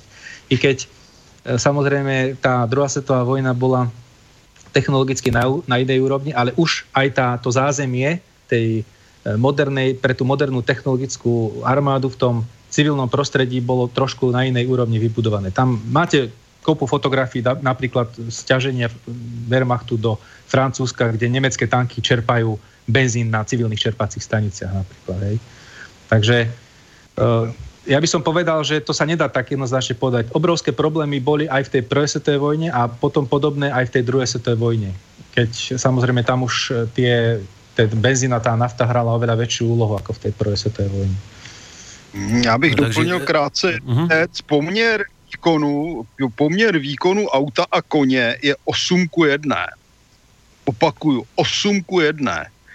To znamená, že když si vezmeme ty materiální vstupy, a tak zjistíme, že za první světové války nakonec třeba německá armáda měla hlavní problém v tom, že jejich, řekl bych, nejlépe organizovaný železniční systém, protože zhruba 80% transportu za první i druhé světové války tvořily železnice, pánové, žádní koňové a žádná auta. 80% transportu a víc tvořili, no, tvořila železnice. A teprve od železnice dál a ta železnice se neustále budovala a dokonce se od nádraží budovaly úzkokolejné železnice až téměř do první linie anebo aspoň železnice tažené koňmi, protože tam zase to, ten odpor a valivý odpor a tak dále je podstatně nižší. A teprve ten zbytek vykonávali koně a problém je v tom, že přes veškerý nedostatek materiálů, tak ten poměr 1 ku 8 je nevratný a ti koně potřebují obrovskou péči. Vezměte si, že kuň vyprodukuje po, za den průměrně 23 kg fekálí. A to znamená, že on musí dostat daleko větší objem žrádla. A německá armáda, jak jsem začal, měla problém s dovozem munice, protože dovážela vlaky a vlaky plné žrádla pro koně. A ten vlak se dal nahradit několika cisternami benzínu pro auta. Ta spotřeba je nesrovnatelná a ten výsledek také prostě auto, které má chcípácký motorek o 20 koních nahradí 20 koní, kteří sežerou vagon, vagon sena. Jo, a navíc ten kůň je nemocný, dělá mu problém zima, dělá mu problém bedro, plaší se, když se střílí, auto se nesplaší, když se střílí. Takže to jsou, to jsou nesmírně důležité faktory a proto také koně zmizely. Navíc tedy se jezdectvo na, totálně neuplatnilo v první světové válce pod palbou dělostřelectva a kulometů. Takže, takže prostě kůň byl záležitostí doby netechnické války, ale první světová válka se změnila ve válku technickou a to je naprosto zásadní faktor technický technickou válku motorů, ať už to byly motory spalovací, ať už to byly motory elektrické, ale ten posun byl úplně jinám a kůň výkonově nestačil. Áno, presne. Skočil by som do toho, máme, máme tu pár mailov od poslucháčov. Na, na tento mail, čo píše Milan z Českej republiky, sme už pravdepodobne odpovedali, ale on sa pýtal teda, v čom bola teda skutočná príčina tej prvej svetovej. Myslím, že sme už odpovedali asi v tom zmysle, že záujmy mocností sa začali e, prelínať na rôznych kolóniách. E, takisto už boli, mali záujmy aj, aj o iné územia a už sa čakalo teda na, na nejaké kasus a čokoľvek to mohlo odštartovať, e, aby to mohli využiť. Neviem, či som to povedal chalani správne, ale asi v tom tie, zmysle. tie zdroje, tie prírodné a energetické zdroje, o to tam išlo hlavne. Jako vždy šlo v podstate o peníze, ano. řekněme si to ano. na rovinu, protože ty zdroje se dají před... Martin, Martin, ale takto končíme a... každú reláciu o každej vojne, vždycky išlo o prachy, vie. ale um, jeden, mám tu zaujímavý prachy mail. Sú, od... hele, prachy, sú, prachy sú transformace moci peníze dělají moc, moc dělá peníze, to je propojený kruh, já to říkám stále a o nic jiného nešlo. Jestli už se pak ta transformace moci přeformuje na to, že si někdo pořídí 10 manželek nebo 10 Rolls Royceů nebo 10 paláců, ale výsledek je stejný, ale ta druhá parta, kterých je tisíc na toho jednoho, no tak ti nemají ani těch 10 manželek, ani těch 10 Rolls Royceů, ani těch 10 paláců a většinou nakonec nemají ani život nebo ruku, nohu nebo oko. V tom je ten základní problém problém válek. Války jsou prostě nespravedlivé pro občanskou většinu. Presne tak. Veď aj tá no. slavná grécka demokracia bola o tom, že bolo 10 tisíc občanov, ktorí mali plné práva, na nich robilo tých 400, možno aj viac tisíc nevoľníkov, otrokov. Tak. Pozr- pozrieme sa na mail od Luba a ten, ten napísal, nedávno som pozeral dokument o neprestrelných vestách a ako prvý ju mal vymyslieť nejaký Američan v 19. storočí, ale že spomínali v ňom aj Františka Ferdinanda, že ktorý už mal v tej dobe na sebe nejakú hod, tú prvú hodvábnu neprestrelnú vestu, ale teda mal, nemal to šťastie, že ho netrafili teda do vesty, ale do krku. Takže a, keď sme spomínali Františka a potom nám píše Miro a ten by sa chcel spýtať, hovorili ste o bojaschopnosti Francúzska počas prvej svetovej vojny a o tom, že ju neskôr Nemecko v druhej svetovej vojne prevalcovalo za dva týždne. Nebolo to preto, že práve cez francúzske územie sa počas prvej svetovej vojny tiahla frontová línia E, Francúzsko nevedelo poraziť Nemecko ani v prvej, ani druhej svetovej. Neskôr prehrali aj revolúciu v Alžírsku. E, vidíte v tom nejakú paralelu ku, ku dnešnej dobe? Údajne Francúzi boli prví, ktorí bombardovali Líbiu a údajne boli na tom tak zle, že im došli rakety. No to sme spomínali v jednej relácii, takže to bolo tak, že sa zvážali muníciu zo všetkých strán, aby, aby mali čo teda zhadzovať. Sú naozaj na tom tak zle, že aj v Sýrii dokážu vypáliť len pár rakiet a to je všetko. Vyzerá to, že Francúzsko už nie je ani vojenská a prestáva byť aj ekonomická európska veľmoc. Aký je váš názor, páni? Takže môžete kľudne... bych začal úplně jednoduše. Když se podíváme, kolik obyvatel má Francie, kolik obyvatel má Německo, tak není co dodat protože ten, ten poměr počtu obyvatel, já se podívám, za před druhou světovou válkou, no, moc těch lidí zas tak nepřibylo, měla Francie 41,6 milionů obyvatel a Německo 69,3 To znamená, že oni měli 1,5, pro 1,5 násobnou převahu Němci a za druhé je třeba upozornit na jednu věc, Francie poměrně těžce utrpěla první světovou válkou, hlavně tam byly velké ztráty, větší než byly na straně Německa. A kromě toho eh, Francie nezískala žádnou velkou výhodu prvý, výsledkem druhé světové války. Němci sice byli poraženi, měli velké ztráty, ale na druhé straně Německo dostalo už ve 20. letech poměrně vydatnou ekonomickou pomoc a Davesovým plánem ze Spojených států plus další ekonomickou pomoc z Británie, protože se snažili už tehdy Německo znovu orientovat na agresi proti Rusku. A to málo kdo ví, že Německo, které bylo odsouzeno k placení rozsáhlých ekonomických reparací, nebo teda vlastně v podstatě finančních, které pak se třeba transformovaly do podoby uhlí dováženého do Francie, tak z těchto reparací zaplatilo pouze 13%, kdyby mělo zaplatit celé reparace které nejdříve tedy s různými výmluvami na ekonomické problémy neplatilo a když nastoupil Hitler k moci, tak je prostě odmítl platit a francouzi nebyli schopni sami zasáhnout, protože Britové nepodpořili, jak tady bylo opakovaně řečeno, jak mnou, tak panem profesorem. No tak výsledek je takový, že západní země především napomohly eh, znovu vyzbrojení Německa, a, a to především tím, že nepožadovali zaplacení reparací, a nepožadovali plnění jeho, jeho bezpečnostních závazků. No, ak by som mohol doplniť ešte, alebo pán Koler ešte má niečo? Ne, dobrý, dobrý, ja som skončil. Môžete, no, môžete ja doplniť som... a, a, potom a po vás, po vás Miro by chcel tiež taktiež na to reagovať. Ja áno, ja stručne to doplním, že Francúzsko už pred prvou svetovou vojnou bola mocnosť v úpadku. Oni e, obrovsky vykrvácali v, v tej veľkej slavnej, veľkej francúzskej revolúcii a následných napoleonských vojnách. Oni bojovali v podstate po celej Európe, v Severnej Afrike a od polovice 19. storočia počet obyvateľov Francúzska výrazne nestúpal.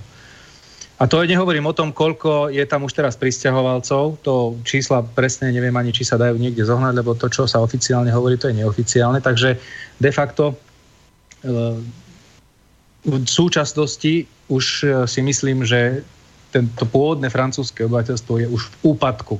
Už stále jeho počet klesá. A samotní francúzskí politici, e, keď e, sovietský minister zahraničných vecí Litvinov navrhoval vytvorenie Európskeho paktu proti agresii v pre polovici 30. rokov minulého storočia, tak mu otvorene povedali, že Francúzsko už nie je mocnosť, že sa už tak necítia, že jednoducho nemajú na to ani ľudské zdroje, ani materiálne zdroje. Oni naozaj vykrvácali v tom 19. storočí a ako povedal pán Koller z tej prvej svetovej vojny, fakticky nemali doslova nič, iba obrovské obete. Výsledkom toho, lebo francúzsky generálny štát, francúzskí politici si to uvedomovali, bola tá ich slávna doktrína, že si vybudujeme obrovskú mažinotovú líniu na hraniciach, ktorá nás oddelí od Nemecka, aby sa viac na naše územie nedostali a za to obrovskou opevnenou líniou budeme v pokoji žiť, tá odrazí každý nemecký útok. No ako to dopadlo?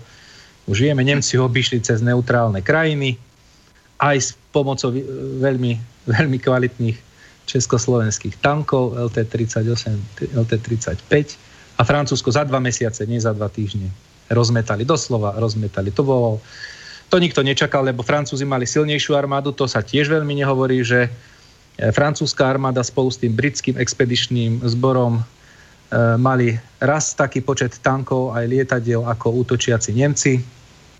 Nemci však sústredili svoje pancierové divízie a vzdušné sily na jeden smer a týmto prerazili v podstate do francúzskej, britskej obrany obrovskú medzeru. Britský expedičný zbor na severe Francúzska obklúčili okolo toho prístavu Dieppe a francúzsku armádu už potom hnali a jednoducho to rozprášili veľmi rýchlo.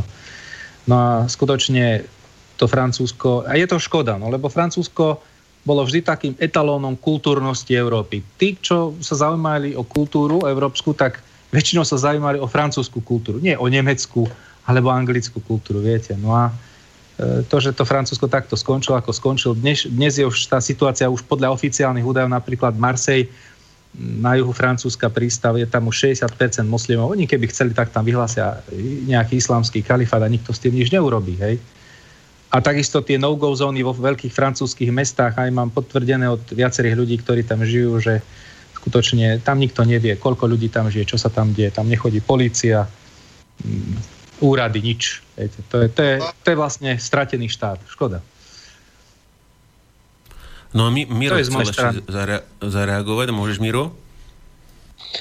Ja vidím ten problém Francúzska trošku niekde inde lebo áno, bola francúzska revolúcia, boli vojny, ale tie vojny postihli v podstate celú Európu, aj Rusko, Rusko, každý tam mal nejaké tie škody a potom sa rôzne s tým teda vedeli vysporiadať.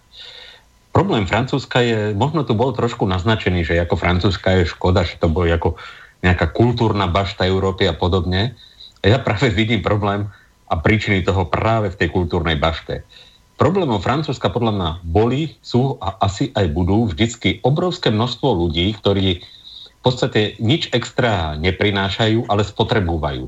Sú to rô, rôzne teda rentieri, ktorí teda sa uvádza, že práve veľké množstvo rentierov, teda ľudí, ktorí žili z renty z niečoho, ale sami netvorili, iba spotrebovali, prinášalo tu, prinieslo tú slabosť Francúzska v roku 1940 aj ale dlhodobým vývojom, nie že by to vypuklo v ten rok. Áno, boli to ľudia, ktorí naštevovali divadla, ktorí chodili do kín, na vystúpenia, ale tí ľudia žili z práce iných. Hej. A v podstate ten systém, aký bol, tak vytvoril v spoločnosti veľkú skupinu takých rôznych, e, čo hovoria Češi, že netáhla. Hej, že, takí, že, ktorí teda, a keď aj nastúpili do roboty, tak tam nič moc teda neurobili. A potom došlo aj k také zaujímavej situácii, že keď v 40. roku zobrali Nemci Francúzsko do svojej správy, tak ešte v prvých mesiacoch sa francúzske hospodárstvo ako keby trošku dokázalo naskočiť do lepšieho módu, jak bolo pred vojnou. A bolo to tým, že práve táto časť spoločnosti, ktorá teda bola na jednej strane nositeľom kultúry, na druhej strane spotrebovala veľké množstvo tých verejných zdrojov, tak bola v tom čase tak e, odstavená. Teda od svojho spôsobu života, od príjmov. A v tomto smere ich trošku poškodili paradoxné aj tie reparácie, lebo reparácie to je niečo také, v princípe, ak my dneska poznáme eurofondy, že nejaké peniaze prišli zvonku do krajiny, neriešim teraz to, že od nás aj odchádzajú hej, do toho Bruselu, že to není len čistý dar, ale a tie sa potom tam niekde na úrovni tej vlády prerozdeľovali. No a dostávali sa podľa všetkého všade inde, ale nie na podporu výroby, na podporu technického vzdelávania krížom, krážom. Preto bola bohatá kultúra, bohatý taký spoločenský život, hen taký spoločenský život, ale neostávalo napríklad na tú armádu. Toľko, koľko by tá armáda potrebovala. A potom vznikala taká papierová armáda, že sa tvárili ako najsilnejšia armáda Európy, ale bolo to ako na mile vzdialené realite. A to je presne ten problém, ktorý to Francúzsko má aj dnes. Tak keď eh, som si ja všímal, ako ich prezident eh, sa teda naznačoval, čo oni všetko v tej Sýrii urobia, tak ja som sa nad tým len tak pousmiel, no teda uvidíme, že s čím. No ukázalo sa, že v podstate nič vlastne nemajú, čo by tam vedeli stiahnuť, pretože svoje zdroje, svoje štátne výdaje smerujú niekam úplne inám. A to bol problém tak eh, vývoja pred roku 1940, jak je to problém vývoja v roku 2018. Svatá pravda. Ono totiž Francie se začala tvářit jako sociální stát před druhou světovou válkou. Tam byly poměrně ostré střety pravice a levice a do značné míry tam došlo k zestátnění soukromých podniků, včetně zbrojovek. Připomněl bych Marcela Bloka a tak dále. Eh, a řada firm se dostala jaksi do státního systému a výrazně poklesla efektivita výroby, takže oni měli takový problém s výrobou třeba letadel, že ve velkém nakupovali americké letouny, třeba stíhačky Curtis Hawk 75, které tvořily nemalou součást výzbroje francouzského letectva, vlastně nejmodernější francouzský typ Devoaten D520 byl vyroben v poměrně malém množství a to byl jediný typ, který byl schopný konkurovat německému Messerschmittu 109. Takže to, to, to byl zásadní problém a je skutečně pravda, jak správně říkal Mira, že se do francouzské armády prakticky investovalo málo. Oni neměli špatné, řekněme, vývojové pracoviště, neměli špatná výrobní centra, ale francouzská armáda nenakupovala, byla tam v něčem podobná situace jako v Československu, různá lobby, která si mastila kapsy na všemožných dodávkách pro armádu, úspěšně se tam kradlo a navíc ještě tedy před válkou vznikaly obrovské problémy s rozsáhlými stávkami, takže místo, aby Francie zbrojila, tak naopak nezbrojila a nelze se zbavit dojmu, že ty stávky tam dokonce mazaně podporovaly, podporovaly německé tajné služby, které rozvracely francouzskou armádu a ten defetismus byl naprosto jednoznačný, e, proto se francouzi ani tak moc nebránili tomu, že Britové potopili nejen tedy Československo, ale já jsem si se zájmem přečetl četl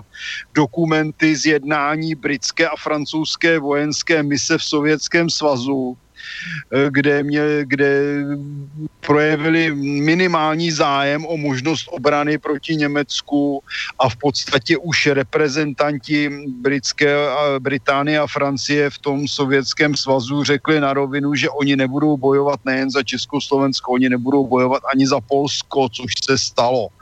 Takže tady skutečně bylo za prvé do určité míry ta zlá vůle Velké Británie a za druhé rozpad, skutečně rozpad francouzského státu, který dodnes pokračuje.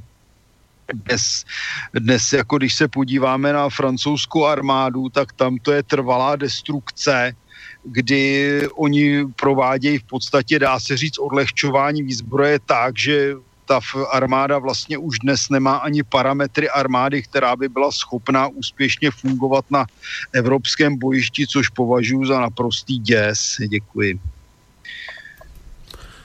No, ja by som, ak by som mohol, doplnil trošku ešte to, že ten problém francúzskej armády bol hlavne, ako bolo spomenuté, ten defetizmus, snaha vyhnúť sa obrovským stratám ako v prvej svetovej vojne a v neposlednom rade aj tá, tá v tej spoločnosti taká, taká nálada, že ľudia už, už nemali chuť bojovať za tú krajinu, nechceli pridášať obete. Tá morálka bola už na nízkej úrovni. Hej. Francúzsko malo pomerne solidné zbranie, mnohé tie napríklad delostrelectvo alebo aj tanky ako Somu a S-35 Nemci používali s úspechom počas celej vojny. No. Ale ja, ja vidím ten problém hlavne v tej morálke. Aj toho obyvateľstva. A potom samozrejme sa to prenášalo aj do tých vojenských kruhov, aj do tých najvyšších. Oni sa báli veľkých strát, chceli sa im za každú cenu vyhnúť. A z toho dôvodu oni si myslím aj preto tak rýchlo kapitulovali. A to, čo hovoril pán Koller ohľadne tej Británie, tam to sedí. Ja by som k tomu ešte, ešte doplnil snáď to, že tá, táto Veľká Británia už, už od e, konca prvej svetovej vojny ešte premiér Lloyd George to povedal tak, že, že budúca prosperita Británie bude založená na, na získaní zdrojov na východe. A takisto samozrejme, e, keď e, to, to, to už tiež je dnes pomerne známa vec, že keď sa Hitler dostal k moci, tak ten jeho štát štedro subvencovali západné banky a medzi tým aj e, britská banka. Pretože Viete, dlhý argumentuje tým, že Hitler vyrábal množstvo zbraní, ale uh, oni na nich tých zbraniach nezarábali, oni ich nevyrábali pre export, export. oni ich vyrábali pre vyzbrojenie vlastnej armády, tam to boli len čisté výdavky. A nemecký hospodár, alebo národohospodári už v roku 1936 varovali Hitlera, že keď to takto pôjde ďalej, no do roka ten štát skolabuje, krachne. Jednoducho nebudú peniaze ani na výplaty. A samozrejme prišli ďalšie subvencie zo zahraničia a išlo sa ďalej. Oni si ho cieľa vedome budovali Hitlera a jeho režim ako tú pesť proti východu. Angličania sa s tým ani netali, aj Chamberlain to vo viacerých, pri viacerých príležitostiach zdôrazňoval, že chcú obrátiť agresiu Hitlera na východ a nie ho likvidovať ako politickú silu, aj ako osobnosť, aj Nemecko ako štát. Jednoducho im išlo o to eh, rozvrátiť eh, ten, ten východ, tú východnú a strednú Európu prostredníctvom Nemecka a potom doslova pozbierať tie hrozienka. Tam, kde sa dvaja bijú, tretí výťazí. To bola ich v podstate stručne povedané stratégia v priebehu posledných troch storočí. A vychádzalo im to viac menej. Kolonialismus. Takže chalani, keďže sme prešli tak plynule na druhú svetovú, opýtam sa, chceli by ste pauzu si dať, odskočiť si, dáme skladbu, alebo pokračujeme ďalej? Je to na vás, môžete si povedať. Ja nepotrebujem pauzu, ale neviem ako kolegovia. Ma- Martin? E, tak ešte chvíli vydržíme. to je ešte hoďka. Dobre, e, e, mám, mám tu mail, mail od Luba, a s tým by som aj nadviazal na tú druhú svetovú. On, on, že niekde čítal, že Nemci splatili že prvú svetovú len pre 4-5 rokov dozadu a že dokedy budú splácať tú druhú, prípadne tretiu. No první světovou válku zaplatili 13% reparací a z druhý nezaplatili nic, že jo, to vlastně reparace neměli. Z druhej platia len Izraelu a Židom. Mm, už ani to ne, to už taky zastavili. No Budujem tyhle platby. Ale údajne aj tie ponorky tam išli ešte v rámci toho do Izraela. Ke, ke, keď sa pán, pán doktor spomínal tie peniaze, ktoré treba na vojnu, ja som videl raz jeden dokument a všetci strašne ospevujú to Švajčiarsko, ale aspoň podľa toho dokumentu Švajčiarsko vykupovalo bez problémov zlato od Nemcov, menilo za valuty, aby mohli veselo ďalej zbrojiť, takže tento, demokrati- demokrati- tento demokratický štát sa na tom slušne napakoval ako na tej druhej. Švajčiarsko to, to fungovalo tak, ako fungujú dnes daňové raje. Krajina, ktorá, áno, krajina, ktorá nemá žiadne zdroje na prežitie, sa topí doslova v peniazoch a blahobite. No kde, kde na to berú, hej? Presne ako povedal pán Koller, tam sa prali peniaze a všetci vlastne garantovali tú neutralitu Švajčiarska kvôli tomu, lebo ho potrebovali na takéto špinavé transakcie. Inak by ho schúpli. Takže mohli by sme sa preniesť, mám tu ešte mail, mám tu mail od poslucháčky Heleny a pozdravuje páni a tu by zaujímalo teda, ako sa dostalo Japonska, ako, Japonsko ako do osy, ako spojenectvo s Nemeckom, ale ja by som nadviazal na tú otázku, môžete samozrejme na odpovedať, ale uh, mňa zaujímal, zaujal ten útok na ten Pearl Harbor. Uh, akože to malo byť akože oficiálne teraz zapojenie sa Spojených štátov do vojny od, toho útoku, ale mne prípada, aj otázka je takisto je napäťa ako letca, Ehm, ako mohol takýto, či boli takí diletanti na, na tom ostrove, že sa nechali proste bez problémov zlikvidovať, vlastne pomaly bez obrany, alebo teda obetovali ich, aby bol teda dôvod za zapojiť do tej vojny. A to by, som, to by ste mohli všetci zareagovať. Na, na úvod jenom krátce. Já bych ano. připomněl, že Hitler ve 30. letech, než vznikla ta slavná osa, tak se vyjádřil o Japoncích, že jsou to žluté opice, které je třeba pohánět bičem. Takže to jeho, jejich spojenectví bylo velmi, velmi účelové a jen Bůh ví, jak by to dopadlo, až by se podle plánu setkala německá a japonská armáda v Indii. Děkuji. No. Tak k tomu Pearl Harboru, No. Ja by som, ak, ak dovolíte, k tomu Perhábu nechám kolegu a ja by som trošku tú otázku bola položená, ako sa Japonsko dostalo do osi a tak ďalej. Tomu by som niečo povedal. Mm, uh, no, Japo, takže... Japo, Japonsko, áno? Ne, nech povie Peťo po tej technickej stránke, ako to vidí a, potom môžete reagovať, dobre? Na, na, na, na tú politickú... Tak dobre, uh, dobre. Uh-huh. Skúsim, počujete ma dobre? Áno. Je to výborné, môžeš uh, hovoriť. Výborné. Čiže e, e,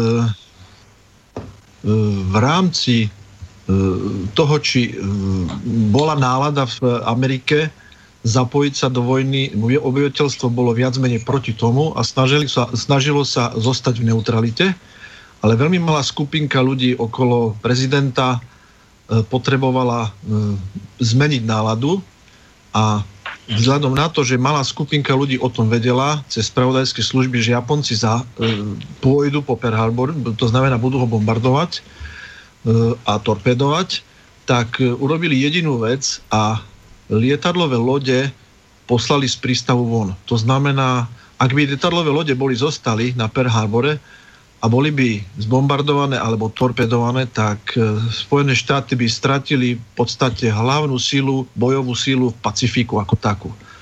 Takže za týmto účelom boli ako keby za účelom nejakého cvičenia lietadlové lode vyslané von mimo prístav a zbytok bol zbombardovaný s vedomím veľmi úzkej skupiny vedúcich predstaviteľov e, Spojených štátov a to spôsobilo to, že nálady v štátoch sa zmenili a mm, národ už súhlasil s tým, že Spojené štáty stúpia a budú od západu útočiť cez, tak jak to už bolo historicky dané. Čiže môj pohľad na vec, alebo z toho, čo viem, že mm, úzka skupina ľudí o tom bombardovaní vedela, nechala si Pearl Harbor zbombardovať, aby sa zmenila nálada v Spojených štátoch. Lebo ak by chceli ich obrániť a spravodajské služby to mali zachytené, tak tá vojna na Pearl Harbor by dopadla úplne inak. Kasus Čiže to, tak. No ešte, ešte, ešte mi chcel k tomu... Ale dneska sú, už, dneska sú už iné metódy. Dneska stačí povedať, že že sa tam niečo udialo, netreba už ani fotky a tento spôsob e, zapájania sa do bojov e, sa prudko mení, keď si predstavíme e, v súčasnosti skoro prvú vojnu v Iraku a druhú, tak niekoľko týždňov až mesiacov sa tam vyťahovali fotky o tom, ako tam majú zbranie hromadného ničenia dneska už stačí natočiť film. Takže mení sa aj tá stratégia e, presvedč- presviečania e, obyvateľstva, ako sa do vojny zapojiť. Ano, to jsme viděli minulý týden, když Rusové přivezli těch sedm herců z Důmy do Hágu. Tak všechny česká média, kromě dvou, to úspěšně zamlčela, zamlčela, zamlčela. Jo, akorát na parlamentních listech vyšel můj článek a na Nové republice vyšel článek Ivana Davida a ČTK zveřejnila někde, nevím kde, takový pidi odstaveček a všechna hlavní média zamlčela, že Rusové přivezli ty samé lidi, kteří byli na těch záběrech bílých přilep do Hágu, kde tedy na ně nemohli mít vliv a nemohli je nutit, aby lhali a ti vypověděli, co to bylo za sprostý podvod, že tam k žádnému chemickému útoku nedošlo. A všechna média to zamlčela. Na Slovensku předpokládám, že taky. Tak samozrejme. samozrejme. A, takže Míro, môžeš a, a, a potom pustíme pána doktora.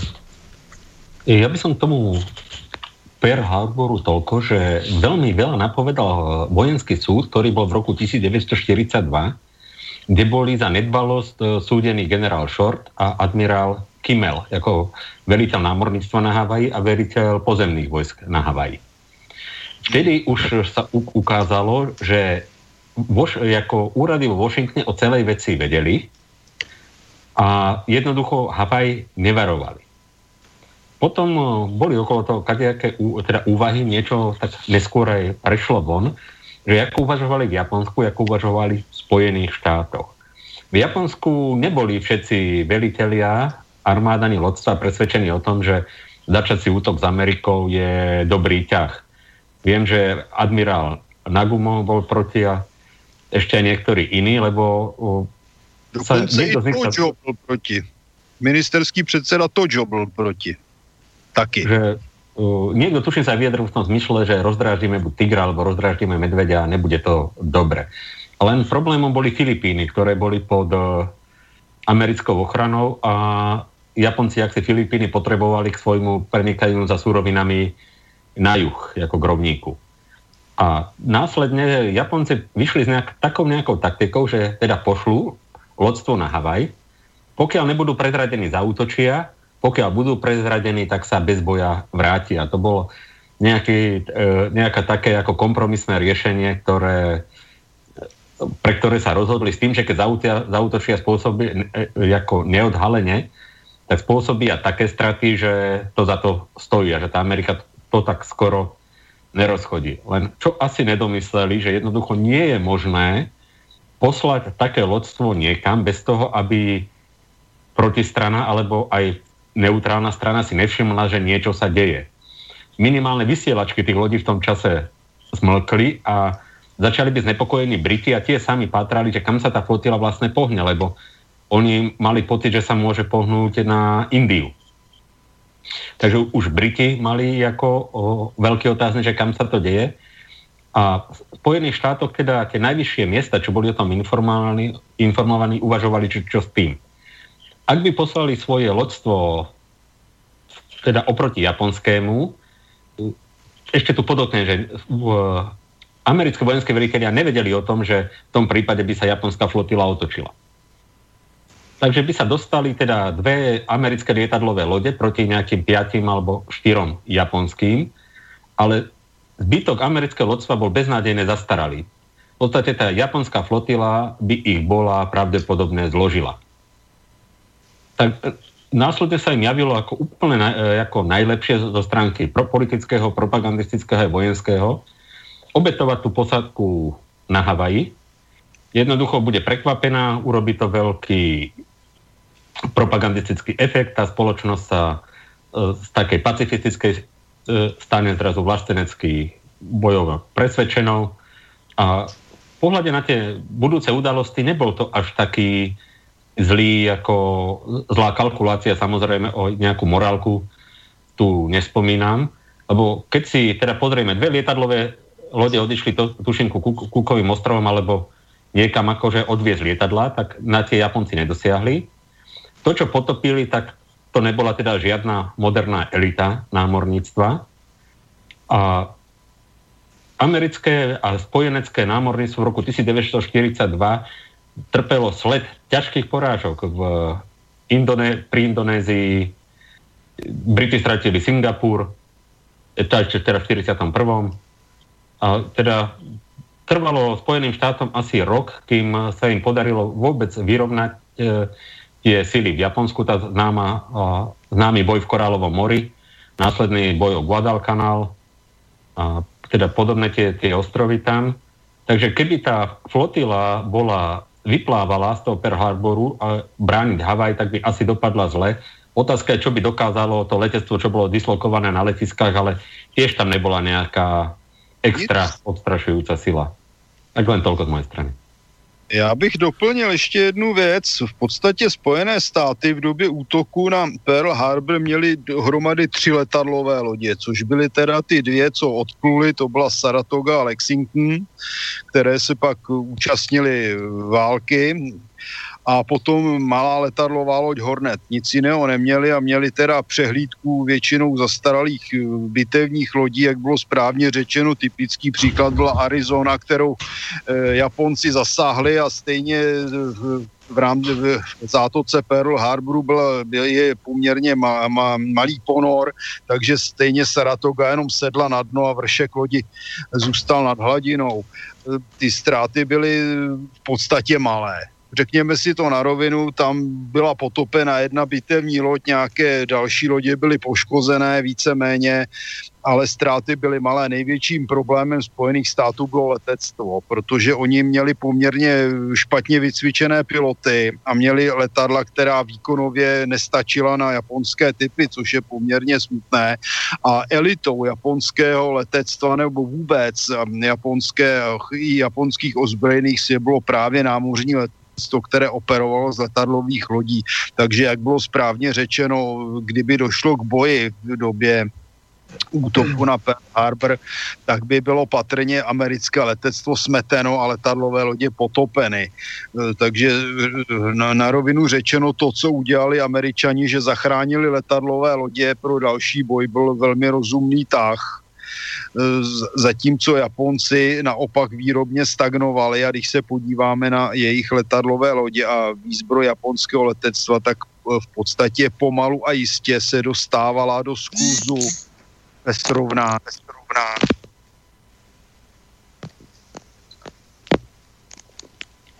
Halo, počujeme sa? Niekto jo, tam... tady jsou nějaké divné zvuky. Niekto no a já bych jenom poslední větu podle některých historiků eh, vlastně druhá světová válka nezačala v Evropě, v Polsku, ale začala vlastně o něco dříve japonskou agresí v Číně. OK. Eh, máme poslucháča na linke a potom už dáme slovo pánovi doktorovi, takže môžete hovoriť, nech sa páči. No a poslucháč je ticho. Nie, vás počujem dobre. Aha, môžete no. hovoriť. Tak, po, no, je, počujete ma už teraz? Počujeme vás, môžete hovoriť. No, dobre, takže vás pozdravujem, e, poslúchať Jozef. mám rád vašu reláciu, veľmi dobrá, výborná, aj dneska je tam zaujímavá. Ale chcem sa opýtať, e, e, pán historik, on e, je skadiaľ, alebo kde učil, lebo sa mi páči, je, myslím si, že je veľmi fundovaný, takže chcel by som vedieť, že či je unúčiť nejakej škole, alebo kde, ak sa dá o to na to povedať. Nepočujem vás. Uh, odpoviem vám, uh, musím zložiť telefon, OK? A, dobre, a, a ešte, ešte, ešte položím tá, doplním tam, keď ste hovorili o tom Francúzsku, môj názor je taký, že vlastne francúzske vládnoce kruhy chceli, alebo teda nebranili sa tomu, uh, by som povedal, porážke od zo strany Hitlera, pretože oni si oddomali, že tam bolo to silné úvozovka ľavicové hnutie, ten ľudový front spoločky 30 rokov a, a vlastne pre, pre tie vládnoce keby bolo výhodnejšie, aby boli pod nadvladou Hitlera, ako keby mala tam byť nejaká ľavica. Takže toto si myslím, že tam zohrávalo tú úlohu. A potom ešte otázka na pána Kolera. Ja trošku nesúvisí to tou tému, čo máte, ale vlastne či, či uh, on si myslí, aké ponaučenie z tých uh, taktík, ktoré boli v prvej, druhej svetovej vojne a ako sa to potom vyvinulo až do súčasnosti, keď vidíme, že dneska napríklad v Sýrii, že stačí malý uh, vojenský kontingent Ruska a je schopný účelne bojovať, poviem napríklad s omno väčšími vozovkách sílami, ktoré, ktorým disponujú Spojené štáty. Zatiaľ všetko. Ďakujem, do počutia. No, ďakujeme, dopo. E, takže pán doktor, skúste ako prvý. A počkať, počkať, počkať, ten nám vypadol, takže budeme musieť mu pripojiť ho. Asi pravdepodobne mu tam e, vypadol signál, ale pripojíme ho. Už by to mohlo zvoniť. Ale Marty, môžeš zatiaľ odpovedať na tú tvoju časť otázky, ak môžeš. A tak ja zatiaľ... otázka byla Otázka byla případná, protože to vidíme opakovaně, že poučení z válek se brzy vyvane z hlav generálů a výsledný efekt je takový, že se připravují špatně nebo na minulou válku, protože poučení z minulosti by mělo být zdrojem eh, jaksi rozvoje znalostí do budoucnosti. A to, to, to je skutečně vidět i v současné době, protože Rusové patrně dokázali daleko efektivněji, přestože jsou chudší a slabší než Spojené státy, než kvůli na to, eh, zhodnotit výsledky válek po celém světě, řekněme za posledních 30 nebo 50 let, nevíme přesně, a dokázali, řekl bych, eh, efektivně vybudovat systém který je nesrovnatelně levnější z hlediska působení v zahraničí. A to vidíme přesně v Syrii, tam stačí malý kontingent, který pomáhá určitým způsobem té, řekněme, vládě nebo zvolené vládě oproti početným teroristickým skupinám, které bohužel teda k vlastní hambě a ostudě teda podporují NATO a Evropská unie. Takže tady je, vždy se jedná o, řekněme, dobré a kvalitní vyhodnocení poznatků z bojové činnosti a zároveň teda vyhodnocení technologických trendů a reálných možností eh, konkrétního protivníka. Řekl bych, že z toho tohoto hlediska jsou se Rusové dostali výrazně ku předu. Já jsem dnes viděl na internetu informaci, že z bojových letounů Eurofighter Typhoon německých jsou letu schopné čtyři kusy, oni jich mají, já nevím, asi 150. Takže to je, to je naprosto děsivý výsledek a oni chtějí táhnout na Rusko a provokují ho.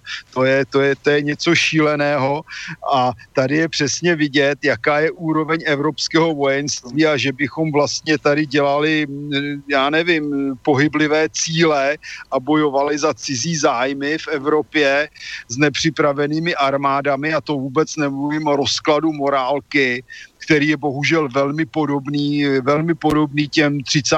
letům a to v celé Evropské unii. To není jenom morálka armády, to je morálka celé společnosti. Jak chce někdo bojovat ze společností, která není vlastenecká, která nemá vlastně vztah ani k vlastní zemi, která jaksi je proti kvalitní armádě a pokud ano, tak na ní nechce dávat peníze. To jsou naprosto zásadní faktory a celá Evropská unie dnes připomíná právě vývoj ve Francii, kdy na jedné straně tedy politici lžou a kradou, na druhé straně lidé nemají chutě podporovat a všichni dohromady mají být tedy posláni do cizí války řekl bych, že tedy dotaz pana posluchače byl opravdu k věci a nejen historicky, ale i z hlediska současnosti. Opýtam sa, pán doktor, už ste, už ste naspäť? Už ste naspäť na linke? Áno. Výborne. Výborne. No. Že si tam mali nejaký problém, niekto nás sabotuje, na vám tam vyplý prúd. vyplý vám tam prúd. Asi nás počúvajú tí správne, správne osoby. Uh, uh, uh, neviem, neviem, či ste to počuli, ale, poslu, ale, ale posluchač sa pýtal uh, na, na vašu pro, profesionálnu prácu, že čo vlastne robíte, že sa mu páčia vaše názory uh, na, ten, na, na, na tie historické udalosti. Že či by ste mohli o sebe povedať, že či niekde učíte, alebo uh, čomu sa venujete, aké knihy píšete prípadne prípadne? No, tak ja sa zaoberám vojenskou históriou a keď si dám moje meno do vyhľadávača, tak mu moju prácu vyhodí. Ja som napísal 4 knihy o ťažení slovenskej armády po vojne proti Sovietskému zväzu počas druhej svetovej vojny. Teraz som akurát dokončil rukopis knihy s názvom Malá vojna Maďarska proti Slovensku v rokoch 1938-39, takže venujem sa tej vojnovej histórii z hľadiska Slovenska. No a pracoval som 15 rokov na Univerzite Mateja Bela Banskej Bystrici a keď pred dvoma rokmi zrušili vedecký ústav na univerzite, takže som zostal nezamestnaný, teraz pracujem v súkromnej firme. Ale zrejme e, sa vrátim znovu k historickej práci, budem mať, dúfam, takú možnosť. No, neviem, či ešte to asi je toľko. E, e, dobre, OK, takže e, ešte by chcel aj Peťo, aj Miro zareagovať, takže Peťo skús. A potom... Ja Miro skúsim a, doplniť a Martina, skúsim doplniť Martina a to v tom, že keď chcete útočiť na nejakú krajinu, tak platilo pravidlo, že musíte mať pomer síl 5 ku 1, aby ste bol úspešný. A preto Rusku stačí v tej Sýrii ďaleko menší kontingent k tomu, aby to aby, aby boli úspešní. Okrem iného, Sýrania majú síce staršiu techniku, ale ruskej výroby, to znamená, ruská technika bez problému komunikuje so sírskou a preto im stačí na tieto úspechy ďaleko menší kontingent, ako keď musíte operovať z lietadlových lodí, e, zakopať sa možno niekde v púšti e, ďaleko pri, blízko tureckých hraníc, pretože nemáte inak podporu a ruský kontingent je tam na oficiálne pozvanie sírskej vlády. Čiže informácie, pohyb po, po krajine a tak ďalej úplne iný, oveľa efektívnejší ako na tej druhej strane. A ešte no, k tomu, k tomu Pearl Harboru, k tomu obetovaniu nejakých 3, 4, 5 tisíc ľudí, niečo podobné bolo v neskôr e, na dvojičkách, kde síce bežne tam pracovalo 8 tisíc ľudí a bolo tam potom v skutočnosti iba 3,5 tisíc. A bolo to tiež podstate podobné ako Pearl Harbor, to znamená obetovali dvojičky. No, môže? Môžem ano, trošku? nech sa páči.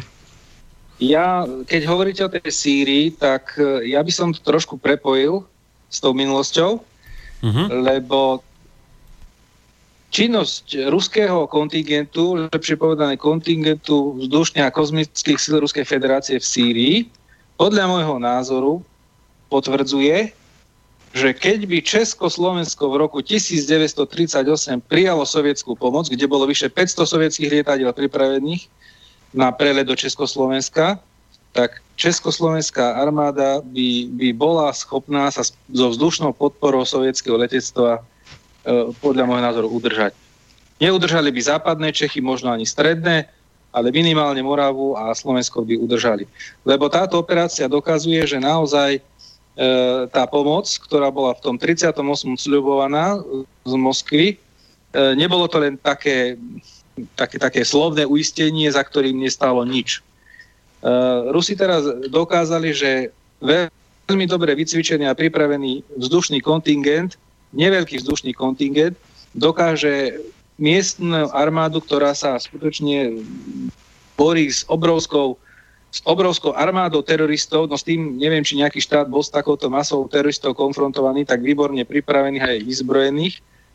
Naozaj taký malý kontingent, keď podporí túto pozemnú sírskú armádu, tak dokáže naozaj aj medzinárodne podporovaný terorizmus efektívne, efektívne potlačiť. A tiež si myslím, že keď by to v tom 38. roku t- takisto tú sovietskú pomoc prijali a neodmietli ju, tak e, tá, ten nemecký vojenský útok na Československo by bol veľmi, veľmi otázny, lebo tá vzdušná prevaha Nemecka by sa tým vyrovnala. Viete, to, to, to, toto si myslím, že sa bude musieť zohľadniť v budúcich historických prácach, táto činnosť ruského vzdušného kontingentu v Sýrii aj o, o druhej svetovej vojne. No. Hm. Já bych tomu doplnil drobný detail. Já jsem viděl zápisky z jednání náčelníka generálního štábu nebo jeho zástupce ze sovětskou delegací e, v Československu v krizovém období a v podstatě tam bylo řečeno, že e, Československo nemá zásoby pohoných hmot ani bomby pro, eh, pro, eh, ani pro svoje letadla, na tož pro Ruska. A vzhledem k tomu, že jsme neměli společnou hranici a nikdo by nám ty pohonné hmoty a bomby nedodal, tak by celá ta, ta pomoc šla, šla do pekla. To je bohužel eh, problém toho, že Československo zanedbalo přípravu na válku stejně jako Francie. Tam sa vyjednávalo o, presun pozemným koridorom cez Polsko a Rumunsko. Poliaci to odmietli, ale údajne Rumunov, Rumunov tak, tak dalomili nejako, no. To ťažko povedať teraz, hej, ale určite, no. Ja som ešte chcel niečo povedať k tomu Japonsku, ale to už asi je tá otázka prebraná, tak asi sa k tomu nebudeme vrácať, neviem. Záleží na vás, pokiaľ by v tom bol nejaký, nejaký zaujímavý moment, o ktorom sa bežne nehovorí, tak no, určite. Tam, tam sa poslucháčka pýtala, ako sa to Japonsko dostalo do tej osy. Do osy. Hej. Neviem, či ste to odpovedali, lebo lebo nepočul som. Čakalo, čakalo to stále na vás, čakalo to na vás, takže ha. môžete. No dobre, tak ja stručne poviem, že to, to Japonsko to je tiež taký veľmi zaujímavý príbeh vzrastu jedného impéria, to bolo povedané, no to bola krajina, ktorá v podstate do polovice 19. storočia žila v izolácii a až v druhej polovici 19.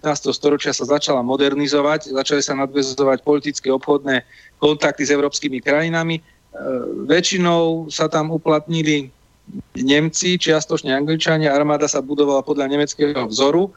Tam potom v tej spomínanej rusko-japonskej vojne z roku 1905 sa e, naozaj ukázalo, že tá japonská armáda budovaná pomocou Nemcov preukázala skutočne efektivitu. Bolo to prvýkrát, keď azijská mocnosť v modernej vojne porazila európsku mocnosť i keď tie straty boli na japonskej strane obrovské a údajne tam e, napríklad v prípade obliehania Port Arturu mali, mali zásoby budície potravín len na ďalší mesiac obliehania. Keby Rusi proste vydržali ešte mesiac a pol, tak by to museli zrušiť, zabaliť.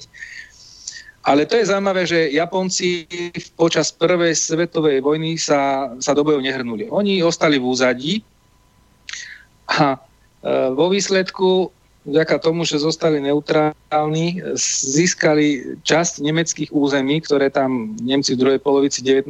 storočia získali, v poražke Nemecka samozrejme, takže sa vlastne priživili, bez boja rýchlo prišli k koristi.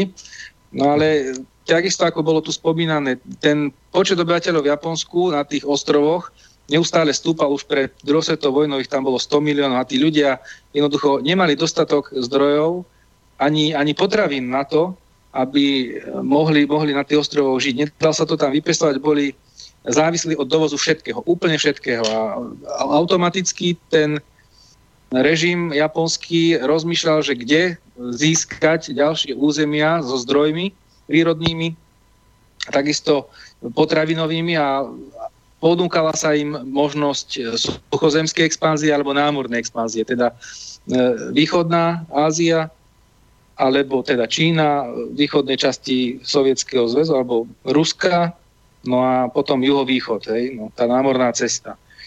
Oni v prvej polovici 20. rokov aj ešte do, do začiatku 30. rokov e, razili tú takú, takú stratégiu, že naj, najľahšia, najschodnejšia cesta expanzie a získavanie nových území je na území Číny a Sibíre, teda už v tom čase Sovietskeho zväzu, pretože tam predpokladali, Čína bola od 19.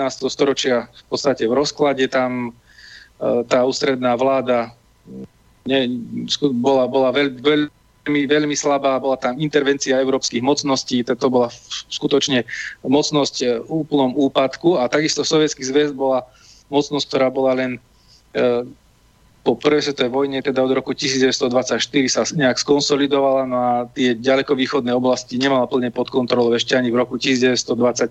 Hej. Tam ešte zvyšky tých bielých armád sa schovávali, e, bojovali tam, utekali do Číny pred údermi Červenej armády, potom sa vrácali, bolo to také tam e, skutočne neisté, ešte nestabilné. No a oni predpokladali, títo Japonci, že ten útok proti, proti Rusku by bolo naj, najlepšie urobiť v kooperácii so západnými mocnosťami. Aj skutočne sa taká akcia pripravovala na konci 20. rokov. A je zaujímavé, že ten plán pripravoval spomínaný generál Hoffman, Max Hoffman, ktorý to už navrhoval v roku 1918 útočiť na Rusko, s tým, že Japonci by zautočili od východu a západné mocnosti Francúzsko, Nemecko s podporou britskej flotily od západu. Ale Prišla veľká hospodárska kríza v roku 1928 eh, a tieto, teda 29 a tieto plány samozrejme tým pádom krachli. No ale neznamená, že boli úplne zahodené, boli len odložené o nejakú dobu a eh, Čína riešila svoju hospodárskú krízu a nedostatok surovín tak, že v roku 1931 napadla Čínu, obsadila Manžusko a zriadila tam bábkový štát Manžuku a na, potom tú svoju expanziu orientovala viac menej na Čínu.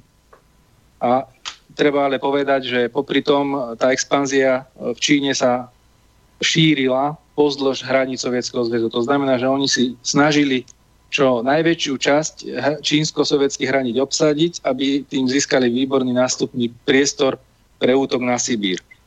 No a skutočne tam, to už nebudem podrobne rozoberať, tých japonských vládnych kruhoch dochádzalo k dosť častým hádkam a konfliktom, lebo veľká časť tejto expanzie v Číne bola riadená vojakmi, teda priamo v Číne, bez vedomia napríklad japonskej vlády. Oni si jednoducho urobili tam e, vojenskú akciu a potom dodatočne informovali či, vládu v Tokiu, že áno, tak toto sme získali, toto územie sme dobili. Tak potom tam boli aj provokácie na sovietskej hranici pri jazere Hasan, potom Mongolsko sa snažili takisto získať v roku 1938 známa bitka na rieke Chalchingol, to je tiež pozoruhodné. E, tam Mongolom prišla na pomoc Červená armáda a prvýkrát sa tam využila tá taktika sústredenia pancirových jednotiek a s podporou letectva rozbitie nepriateľskej obrany. To taký blitzkrieg v podstate necelý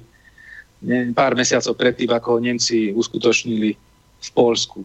No a to je, to je ale zaujímavé, že táto expanzia do Číny bola pomerne úspešná a až do roku 1938 ona sa potom rozhorela e, s novou intenzitou v júli 1937, keď už Japonci vtrhli aj do strednej Číny, nielen do severnej Číny.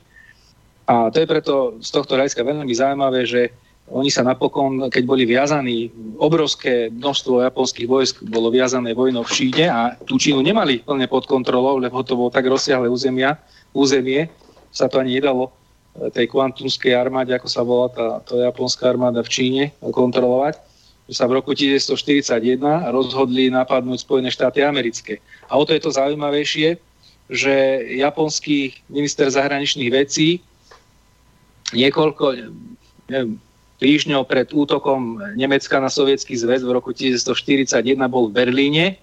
Hitler mu o útoku na sovietský zväz nič nepovedal. A potom japonský e, minister podpísal v Moskve pakt o neútočení so sovietským zväzom. A rozhodli sa útočiť na Spojené štáty americké. Tam sa tiež špekuluje e, mnohými historikmi o tom, že čia to bola intriga, že sa podarilo jednoducho zabraniť tomu, aby Japonci v tom najzranitejšom období pre Sovietský zväz neudreli od východu aj proti Sovietskému zväzu, ale zautočili práve na Spojené štáty americké. Lebo osobne si myslím, že Sovietský zväz by, tak ako to neustálo nacistické Nemecko vojnu na dvoch frontoch, ani Sovietský zväz by to neustálo. No. A to, čo bolo povedané o tom Pearl Harbor, že informácie spravodajské boli, to je pravda. Aj ten admirál Kimmel dokonca letel do Spojených štátov, tiež asi dva týždne pred tým útokom. Vedeli, už mali spravodajské informácie v Washingtone, že sa tam chystá nejaký a nikto mu nič nepovedal. A potom ho použili ako obetného baránka, čo sa, čo sa tam vlastne všetko na ňo zviezlo. Ale osobne si myslím, že ten Pearl Harbor to, bolo, to bola provokácia, ako dostať Spojené štáty do vojny, lebo tiež to tu bolo spomenuté, že tam bola veľká taká izolacionistická nálada, že sa nás nič netýka, my si budeme budovať svoju prosperitu v Spojených štátoch a potrebovali tých ľudí nejak presvedčiť, že treba ísť do vojny. Toľko by som na túto tému k tomu Japonsku. Mhm, takže vlastne na masáž, štandardná masáž ovečiek, ako, ako funguje v dnešnej dobe. Uh, takže ano, lebo, lebo by som sa... to bolo správne. Mhm? Ano, ešte to, to bolo správne povedané, že tie najmodernejšie bojové lode, tie lietadlové lode boli odkomandované a tie staršie byteľné bojové lode zostali v prístave a treba povedať, že oni ich síce potopili, ale oni klesli na veľmi plitké dno tej základne a do dvoch rokov boli skoro všetky tie lode e, rekonštruované, dokonca modernizované a ešte zasiahli do bojov druhej polovice vojny. A na základe Pearl Harboru vlastne, mhm. áno? Môžeš, môžeš. sa zvýšila výrobná kapacita, ale respektíve výroba zbraní v Amerike, ktorých samozrejme začali potom predávať spojencom. Takže malo to ešte aj efekt na zvýšenie produkcie vo, v, v zbrojárskej produ- výrobe. Takže zase sme u tých peňazí, e, ale ano. keď už hovorím o tej druhej svetovej, e, čítal som jednu vec, teda neviem, čo je na tom pravdy, ale by ma zaujímal váš názor aj Martinov, keď tak aj chalani môžu.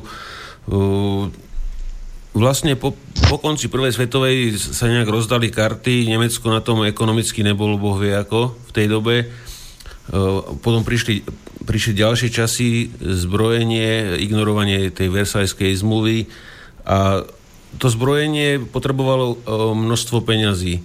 A ja som čítal t- takú vec, že, že, že ten, tá prvá zámienka sa, alebo ten prvý útok, ktorý spravilo Nemecko teda, že už bol vynútený, lebo už bolo treba e, doplniť teda tie zlaté rezervy alebo peniaze, lebo už nebolo moc čoho teda variť v tom Nemecku. Takže už museli urýchliť proste uh, tie prvé bojové akcie na západ, na východ.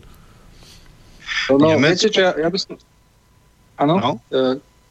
No, ja by som to povedal takto. Oni, Briti hlavne, a samozrejme Francúzi, dali Hitlerovi jednoznačnú podmienku podporia jeho expanziu v strednej Európe, pokiaľ nebude vedená násilnou formou, teda vojnou.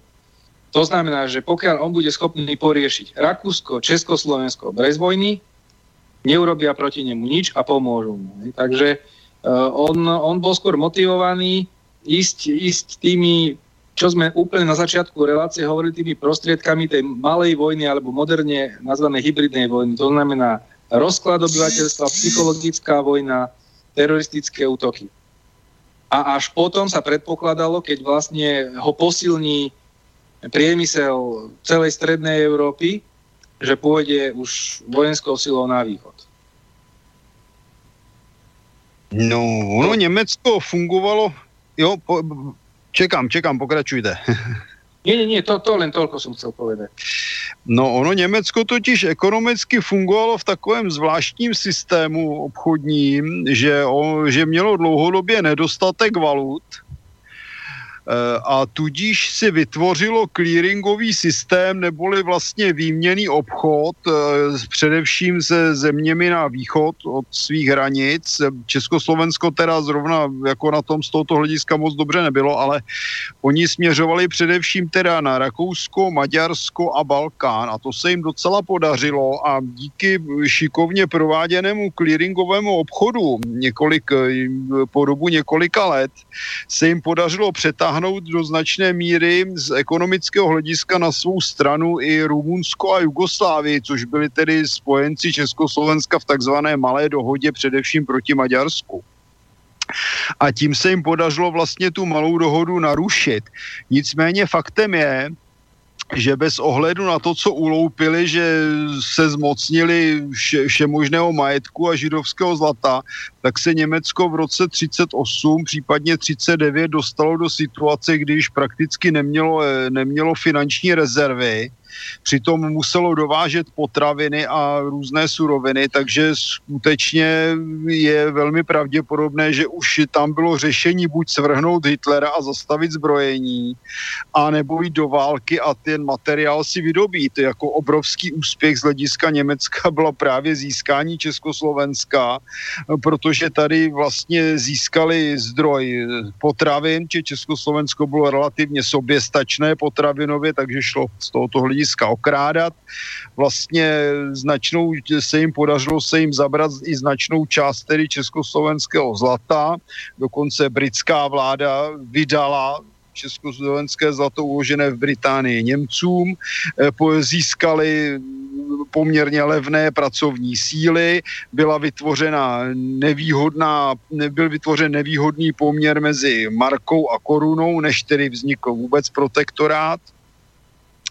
Eh, byl, byl použit eh, československý eh, zbrojní průmysl po vzniku tedy protektorátu Čechy a Morava Český. Slovensko spolupracovalo a byly vytvo- eh, využity i značné zásoby surovin. Československo mělo poměrně značné zásoby surovin vytvořené pro případ války, dokonce už předem připravené výkovky dělových hlavní.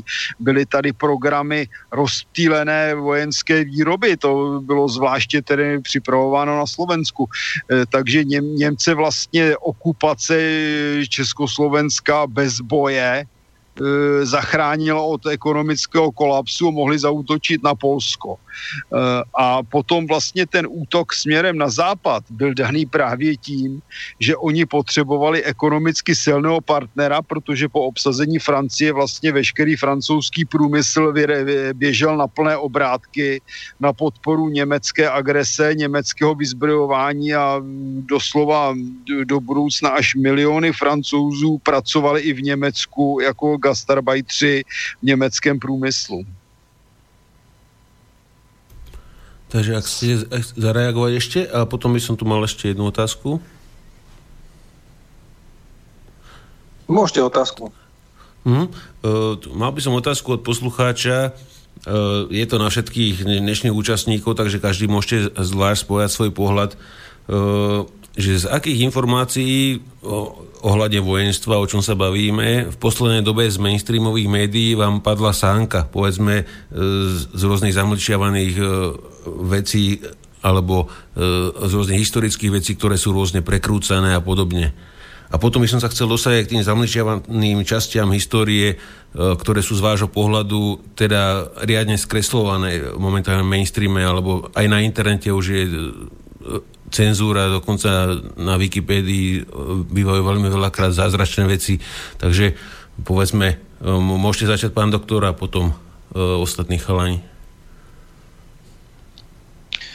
Tak viete, no ja sa zaoberám dosť podrobne tou históriou, tak ja, ja veľmi tieto historické témy v, v médiách, hlavne čo sa týka novín, časopisov a, alebo internetových stránok e, nesledujem. Ja to považujem za veci, ktoré sú väčšinou povrchné, to tí autory e, väčšinou to kopírujú z nejakej knižky alebo jeden od druhého, takže tam e, neberiem to nejako vážne, viete. No. Ale čo sa týka toho zamlčovania, napríklad aj to, čo som písal o tej slovenskej armáde, to bolo napríklad úplne tabu počas minulého režimu. Tam sa to vykresľovalo tak, že každý slovenský vojak, ktorý šiel do vojny proti Sovietskému zväzu, to bol potenciálny dezerter, čo je úplný nezmysel. No a tá manipulácia s tou históriou je ďaleko siahla. Je ďaleko siahla. Mňa napríklad teraz zaujala taká skutočnosť, že e, napríklad v Rusku sa teraz dosť obsiahle hovorí o, o ríši, ktorá sa volá Veľká Tartária, ktorá existovala do niekedy polovice alebo konca 17. storočia, aby sme sa o tom vôbec neučili. Nikde sa o tom nepísalo, nič sa o tom nevedelo. A ja zrazu e, sa vám poobjavuje, už niečo je z toho aj na internete, kopec map od, e, ja neviem, polovice 16. do začiatku 19. storočia francúzskych, španielských, anglických, nemeckých, kde tento štát je zaznačený. My sme sa učili, že proste e, moskovské knížastvo siahalo po a ďalej už boli len nejaké divoké kmene domorodé. A teraz sa ukazuje, že to tak nie je. No a napríklad tiež nás vyšla, myslím, Richard Marcina, veľký slovenský stredovekár, to redigoval pred desiatimi rokmi, veľmi zaujímavá publikácia, kde boli sústredné kroniky z tzv. tatárskeho vpádu do Uhorska, teda hlavne z ohľadom na Slovensko. No a on tam už hneď v úvode písal, že vo všetkých tých kronikách sa spomínajú Tartári, ale my už dnes vieme, že to neboli žiadni Tartári, ale že to boli Tatári, teda Mongoli. A teraz zrazu zistíme, že naozaj to boli Tartári a tí ľudia veľmi dobre vedeli, o čom píšu pred tými 800 rokmi. Ne? Tak toto je taká zaujímavosť, ale to je z tých starších zase deň, to sa netýka tejto témy, ale e, viete ono, napríklad, no teraz ma napadla zase ďalšia vec, priamo k našej téme. Veľa sa napríklad hovorí o holokauste Židov, ale už sa zamlčuje, že niečomu podobnému došlo napríklad v Bangladeži v rokoch 1942-43, keď miestna britská správa nechala doslova vyhľadovať miestne obyvateľstvo. Zomrelo tam viac ako 6 miliónov ľudí, o tom dosť podrobne píšu v posledných rokoch indických zase historici, ale to sa tieto informácie do Európy nedostávajú. Hej. Takže oni tam tiež zorganizovali Angličania taký svoj, hej, mal by holokaust, no ale to ako nás Európa... Demokraticky. Áno, demokraticky. Takže Martin, tvoj pohľad? k této... No, k jako já bych řekl, že tady bylo řečeno téměř všechno, to už je problém, problém jako vůbec se doplnit něčím. Já jenom, že jsem koukal skutečně nad tím, jak byla zamlčena, zamlčena ta ruská mise s těmi herci z Důmy v Hágu. To jsem se podivoval protože to je už skutečně naprosto záměrné zastirání pravdy za účelem vytváření válečné psychózy a to jako jsem toho názoru, že skutečně ta eh, válka hrozí, protože jestliže někdo zamlčuje objektivní realitu a podporuje vlastně agresi, která navíc teda po, tomto, po této prezentaci byla evidentně bezdůvodná a tím pádem zcela zločinná, tak to považuji za skutečně nebezpečný vývoj situace, bezpečnostní situace v Evropě. Dobre, Miro, môžeš? Ja by som uviedol jeden príklad, teda asi tak 3 roky starý, a to je informácia, informovanie našich eurohodnotových médií o bojoch na Donbase. To, to fakt, to boli dva svety. Ukrajinské síly hrdo postupovali, Povstalcom vždy chýbalo týždeň, dva do konečnej porážky, ale postupovali len na stránkach našich médií, teda to treba povedať, že na fronte to vyzeralo úplne ináč.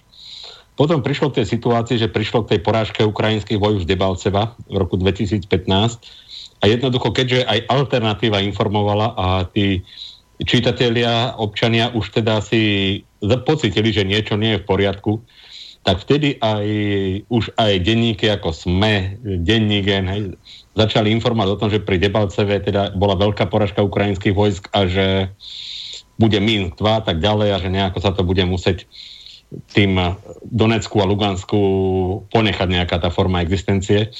A boli zaujímavé tie, lebo tam bola niekedy bola povolená aj diskusia, tam bol veľmi pekný príspevok jedného diskutéra. Ako to prehrali? Veď ešte včera vyťazili. No, tak ten asi vyjadril uh, teda, asi to, čo musel cítiť ten, kto tým článkom predtým veril. Ale podľa tých tak, reakcií tak si... tým novinám už predtým neverili. Tak silno vyťazili, že až prehrali. No, postupovali hrdě, postupovali hrdě vzad, no. Peťo, ak by, si, ak by si mal niečo do diskusie k, k tejto téme? Takú maličkosť. Spomínal som, keď som vstúpil do relácie prvým komentárom a hovoril som o etike, nejakej vojenskej etike, ktorá bola na akej takej slušnej úrovni v prvej svetovej vojne. Druhej už to vôbec tak nebolo a keď zoberieme súčasnosť, jedna z vecí, kedy mi padla sánka, e, bolo obdobie prvej vojny do Iraku, Busha staršieho, myslím, Uh-huh. Keď sa podpísala alebo dohodla, dohodla sa prímerie s tým, že sa vojska e, Sadama Husajna budú po diálnici stiahovať z, z Kuwaitu. A došlo tam k tomu, že za pár hodín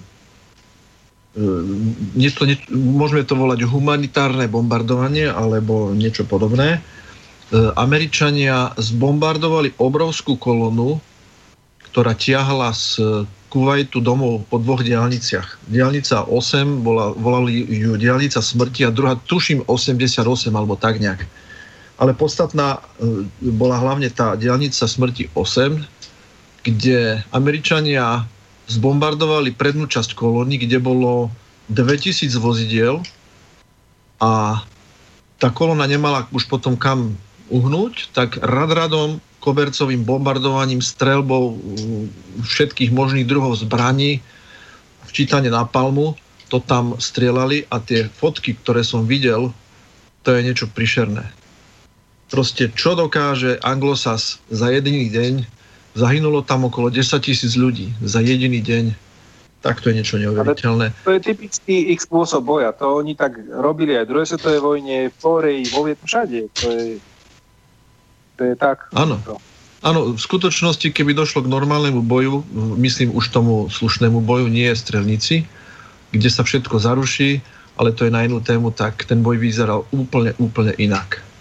A druhá taká maličkosť bola, bol výsadok, ktorý organizovala Hillary do Líbie, kde sa zrazu v Líbii na letisku ocitli Humvees s džihadistami v obrovskom rozsahu v noci pristali. To proste keď som sa to dozvedel, tak to bolo tiež na také malé, malé ach. Takže asi tak. Hm. No, mal by som tu ešte otázku od, od poslucháča Jana na vás všetkých. E, aj budem to len parafrázovať, že vlastne na manipuláciu populácie sa teda v minulosti vo veľkom štýle používali rôzne církvy, sekty a podobne, teda aby sme jeden naviedli ovečky tým správnym smerom, to, čo si majú mysleť. A v dnešnej dobe teda sa to už tlačí aj, aj tými médiami, internetom a podobne. A otázka znie, že, že, či, že ak by v dnešnej dobe e, neboli teda žiadne cirkvy, žiadne náboženstva, že, že či by to tie médiá e, ustáli tú manipuláciu, alebo teda ešte stále tieto veci prispievajú k tomu značne, teda, teda rôzne viery a podobne. Teď máme ideologii místo víry. Jedna se jmenuje Islám a druhá se jmenuje Evropská unie. Teď dokonce vyrobili, vyrobili neziskovkáři slo, eh, zpěvník písní o Evropské unii.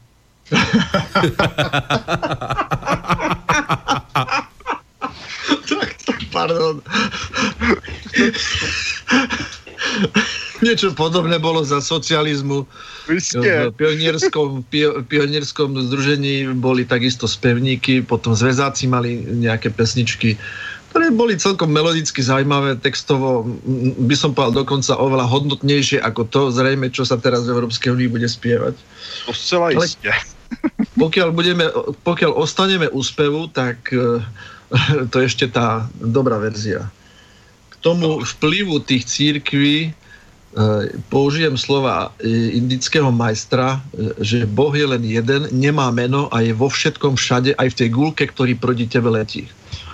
To znamená, spiritualita o, o, očistená o náboženstva je to práve duchovno, o ktorom hovoril aj Einstein a každé náboženstvo byť začaté schopným človekom, ako bol treba Ježiš, aj keď sa dozvedáme, že Ježiš je literárna postava, vymyslená niekým iným, ktorý vlastne tým Ježišom bol. A e, že to čisté kresťanstvo, a dá sa to vypočuť e, na slobodnom vysielači u Mira Hazuchu napríklad, koniec kresťanstva, draného kresťanstva, kde to bolo naozaj čisté, kde existovala e, teória o reinkarnácii, kde túto reinkarnáciu musela církev zrušiť kvôli tomu, aby sa ľudia viacej báli, pretože keď si niekto uvedomí, že sa reinkarnuje, tak e, ten strach je oveľa menší a úplne iný vzťah k smrti a tak ďalej. Ale ako spomínal Martin, náboženstvo špeciálne prevedené do ideológie, ako je islám, je veľmi nebezpečné. Lebo v súčasnosti, keď si zoberieme východné buddhizmus, hinduizmus, taoizmus, nepoznáme, že by bol s takýmito ľuďmi problém. Problém je vtedy, keď sa náboženstvo premení na ideológiu. A ešte je, je to, dá sa povedať, najmodernejšie náboženstvo a najkrutejšie. Takže vplyv nej, je jasný a je to vidieť celé Európskej únie. Nejprimitivnější, protože to je jediné náboženstvo, které nepo, br, brzdí a nepovoluje pokrok. Áno, je to návrat do stredoveku. Takže keď sa posluchač pýtal, či to má vplyv, tak v rámci takých náboženstiev, ako je náboženstvo Európskej únie, materi, síce materialistické, ale keď si uvedeme, že máme podľa niektorých 23 pohlaví, alebo islám, tak je to čistá katastrofa. Je to čistá katastrofa a pokiaľ, lebo poslucháči, ktorí počúvajú Slobodný vysielač, sú občania. Problém je, čo s tými občanmi, ktorí to nepočúvajú, ale respektíve boja sa zapnúť to rádio, aby sa niečo, nedaj Bože, dozvedeli tak je to čistá katastrofa, ak takto zostane. Aj keď musím povedať, že nárast takýchto internetových eh, alternatívnych rádí prudko stúpa. Já bych doplnil, že islám a náboženství Evropské unie, ty evropské hodnoty mají jedno podobné, jsou určeny pro prázdné hlavy. Bohužiaľ nám eh, pán doktor vypadol zase na Skype, takže neviem, či sa, mu, či sa mi podarí mu dovolať. Ale ešte, Miro, ak by si chcel zareagovať, ešte máme asi, asi dve minúty a uvidíme, uvidíme, či... Ešte mal som tu jednu otázku druhej svetovej eh, ohľadne eh, nástupu moci Adolfa Hitlera, ale neviem, neviem, či sa mi podarí dovolať eh, pánovi doktorovi. Zvoní to u neho, ale asi mali zase výpadok Takže Miro, ak by si chcel ešte e, k tej manipulácii cez médiá a církvy? No, je to vždy o dvoch, teda o tom, čo manipuluje a o tom, čo je náchylný nechať sa zmanipulovať. Len dnes sa teda vo veľkom hovorí, že ak sú ľudia manipulovaní a tak, ale ja to až tak nevidím, lebo ten bežný človek má svoje starosti, svoju robotu, sleduje to len tak e, z e, nejakého povzdálí, čo sa deje a keby aj nejako poznal detaily a všetko, tak v jeho živote to v momentálnej chvíli nič nezmení. Otázka je, že či keď príde na to, že bude môcť on e, vplývať na nejakú zmenu, či v tom čase teda nebude v stave, že práve pre nedostatok informácií sa nebude vedieť správne rozhodnúť. Ale napríklad teraz, ak vidíme ten krach tých, tejto, týchto duhových protestov, na Slovensku. Nie sú tí ľudia nejako ľahko manipulovateľní, naivní. V podstate, že ten eh, národ veľmi skoro prehliadol, že kto za tými protestami stojí, čo sleduje a teda ignoráciou celého tohto ako nejakého pokusu nejaké nové hnutie, tak ukázal, že vie sa orientovať vo svete. Mhm. Trošku budem oponovať Mirovi. Mhm že keď si e, predstavíme, koľko ľudí prišlo na demonstráciu proti prezidentovi Kiskovi, kde tam bolo nejakých 100 alebo 200 ľudí, tak je to aj o tom, že ľudia sú leniví sa zaujímať o veci verejné a očakávajú, že to niekto za nich spraví. Ten strach v tých ľuďoch je zakorenený. Keď sa pýtam na daňových úradoch alebo podobných úradoch, či počúvajú to a to, je pravdou, že dneska už mi povedia niektorí ľudia, že áno, ale majú strach, pretože prídu o prácu a tak ďalej. Takže stále je to, je to ešte, ešte v plienkach. Čo sa týka toho zobudenia občana ako takého, lebo bohužiaľ, ak chce sa mať ten občan lepšie, musí sa okrem seba, svoje rodiny, svojich blízkych a priateľov začať zaoberať vecami verejnými. Takže pán doktor, počujeme sa teraz alebo nie? Lebo myslím, že Takže máme dokonca už len 30 sekúnd, takže myslím, že do budúcna, ak by si našiel čas, ešte by sme sa povenovali tejto téme. Záleží na vás, lebo už teraz by sme naozaj nestihli, bolo by škoda zahodiť tú otázku na 30 sekúnd. Takže alebo aký je váš pocit z našej relácie? Prvýkrát ste bol slobodno vysielači, teda minimálne u nás. Tak ja mám z toho celkom dobrý pocit a musím povedať, že silne mi to už len už aj tým vašim názvom pripomína ten slobodný povstalecký vysielač Bansko-Bystrický z druhej svetovej vojny, no. Áno.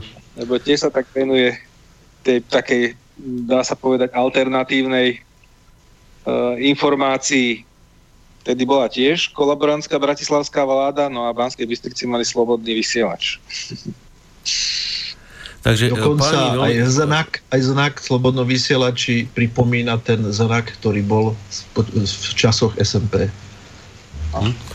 Takže páni, veľmi pekne ďakujem všetkým e, takisto poslucháčom za pozornosť, že ste nám písali maily, telefonovali a budeme sa počuť o dva týždne. Pokiaľ sa nič nezmení, e, pozrieme sa na, e, znova na problematiku dronov. Budeme mať dvoch e, zaujímavých hostí, pokiaľ všetko vyjde, uvidíme, ale určite vás budeme informovať v programe Slobodného vysielača. Takže pekný večer všetkým, dobrú noc. E, páni, ďakujem, že ste, že ste strávili svoj voľný čas s nami a počujeme sa o dva týždne. Takže do počutia. Táto relácia vznikla za podpory dobrovoľných príspevkov našich poslucháčov.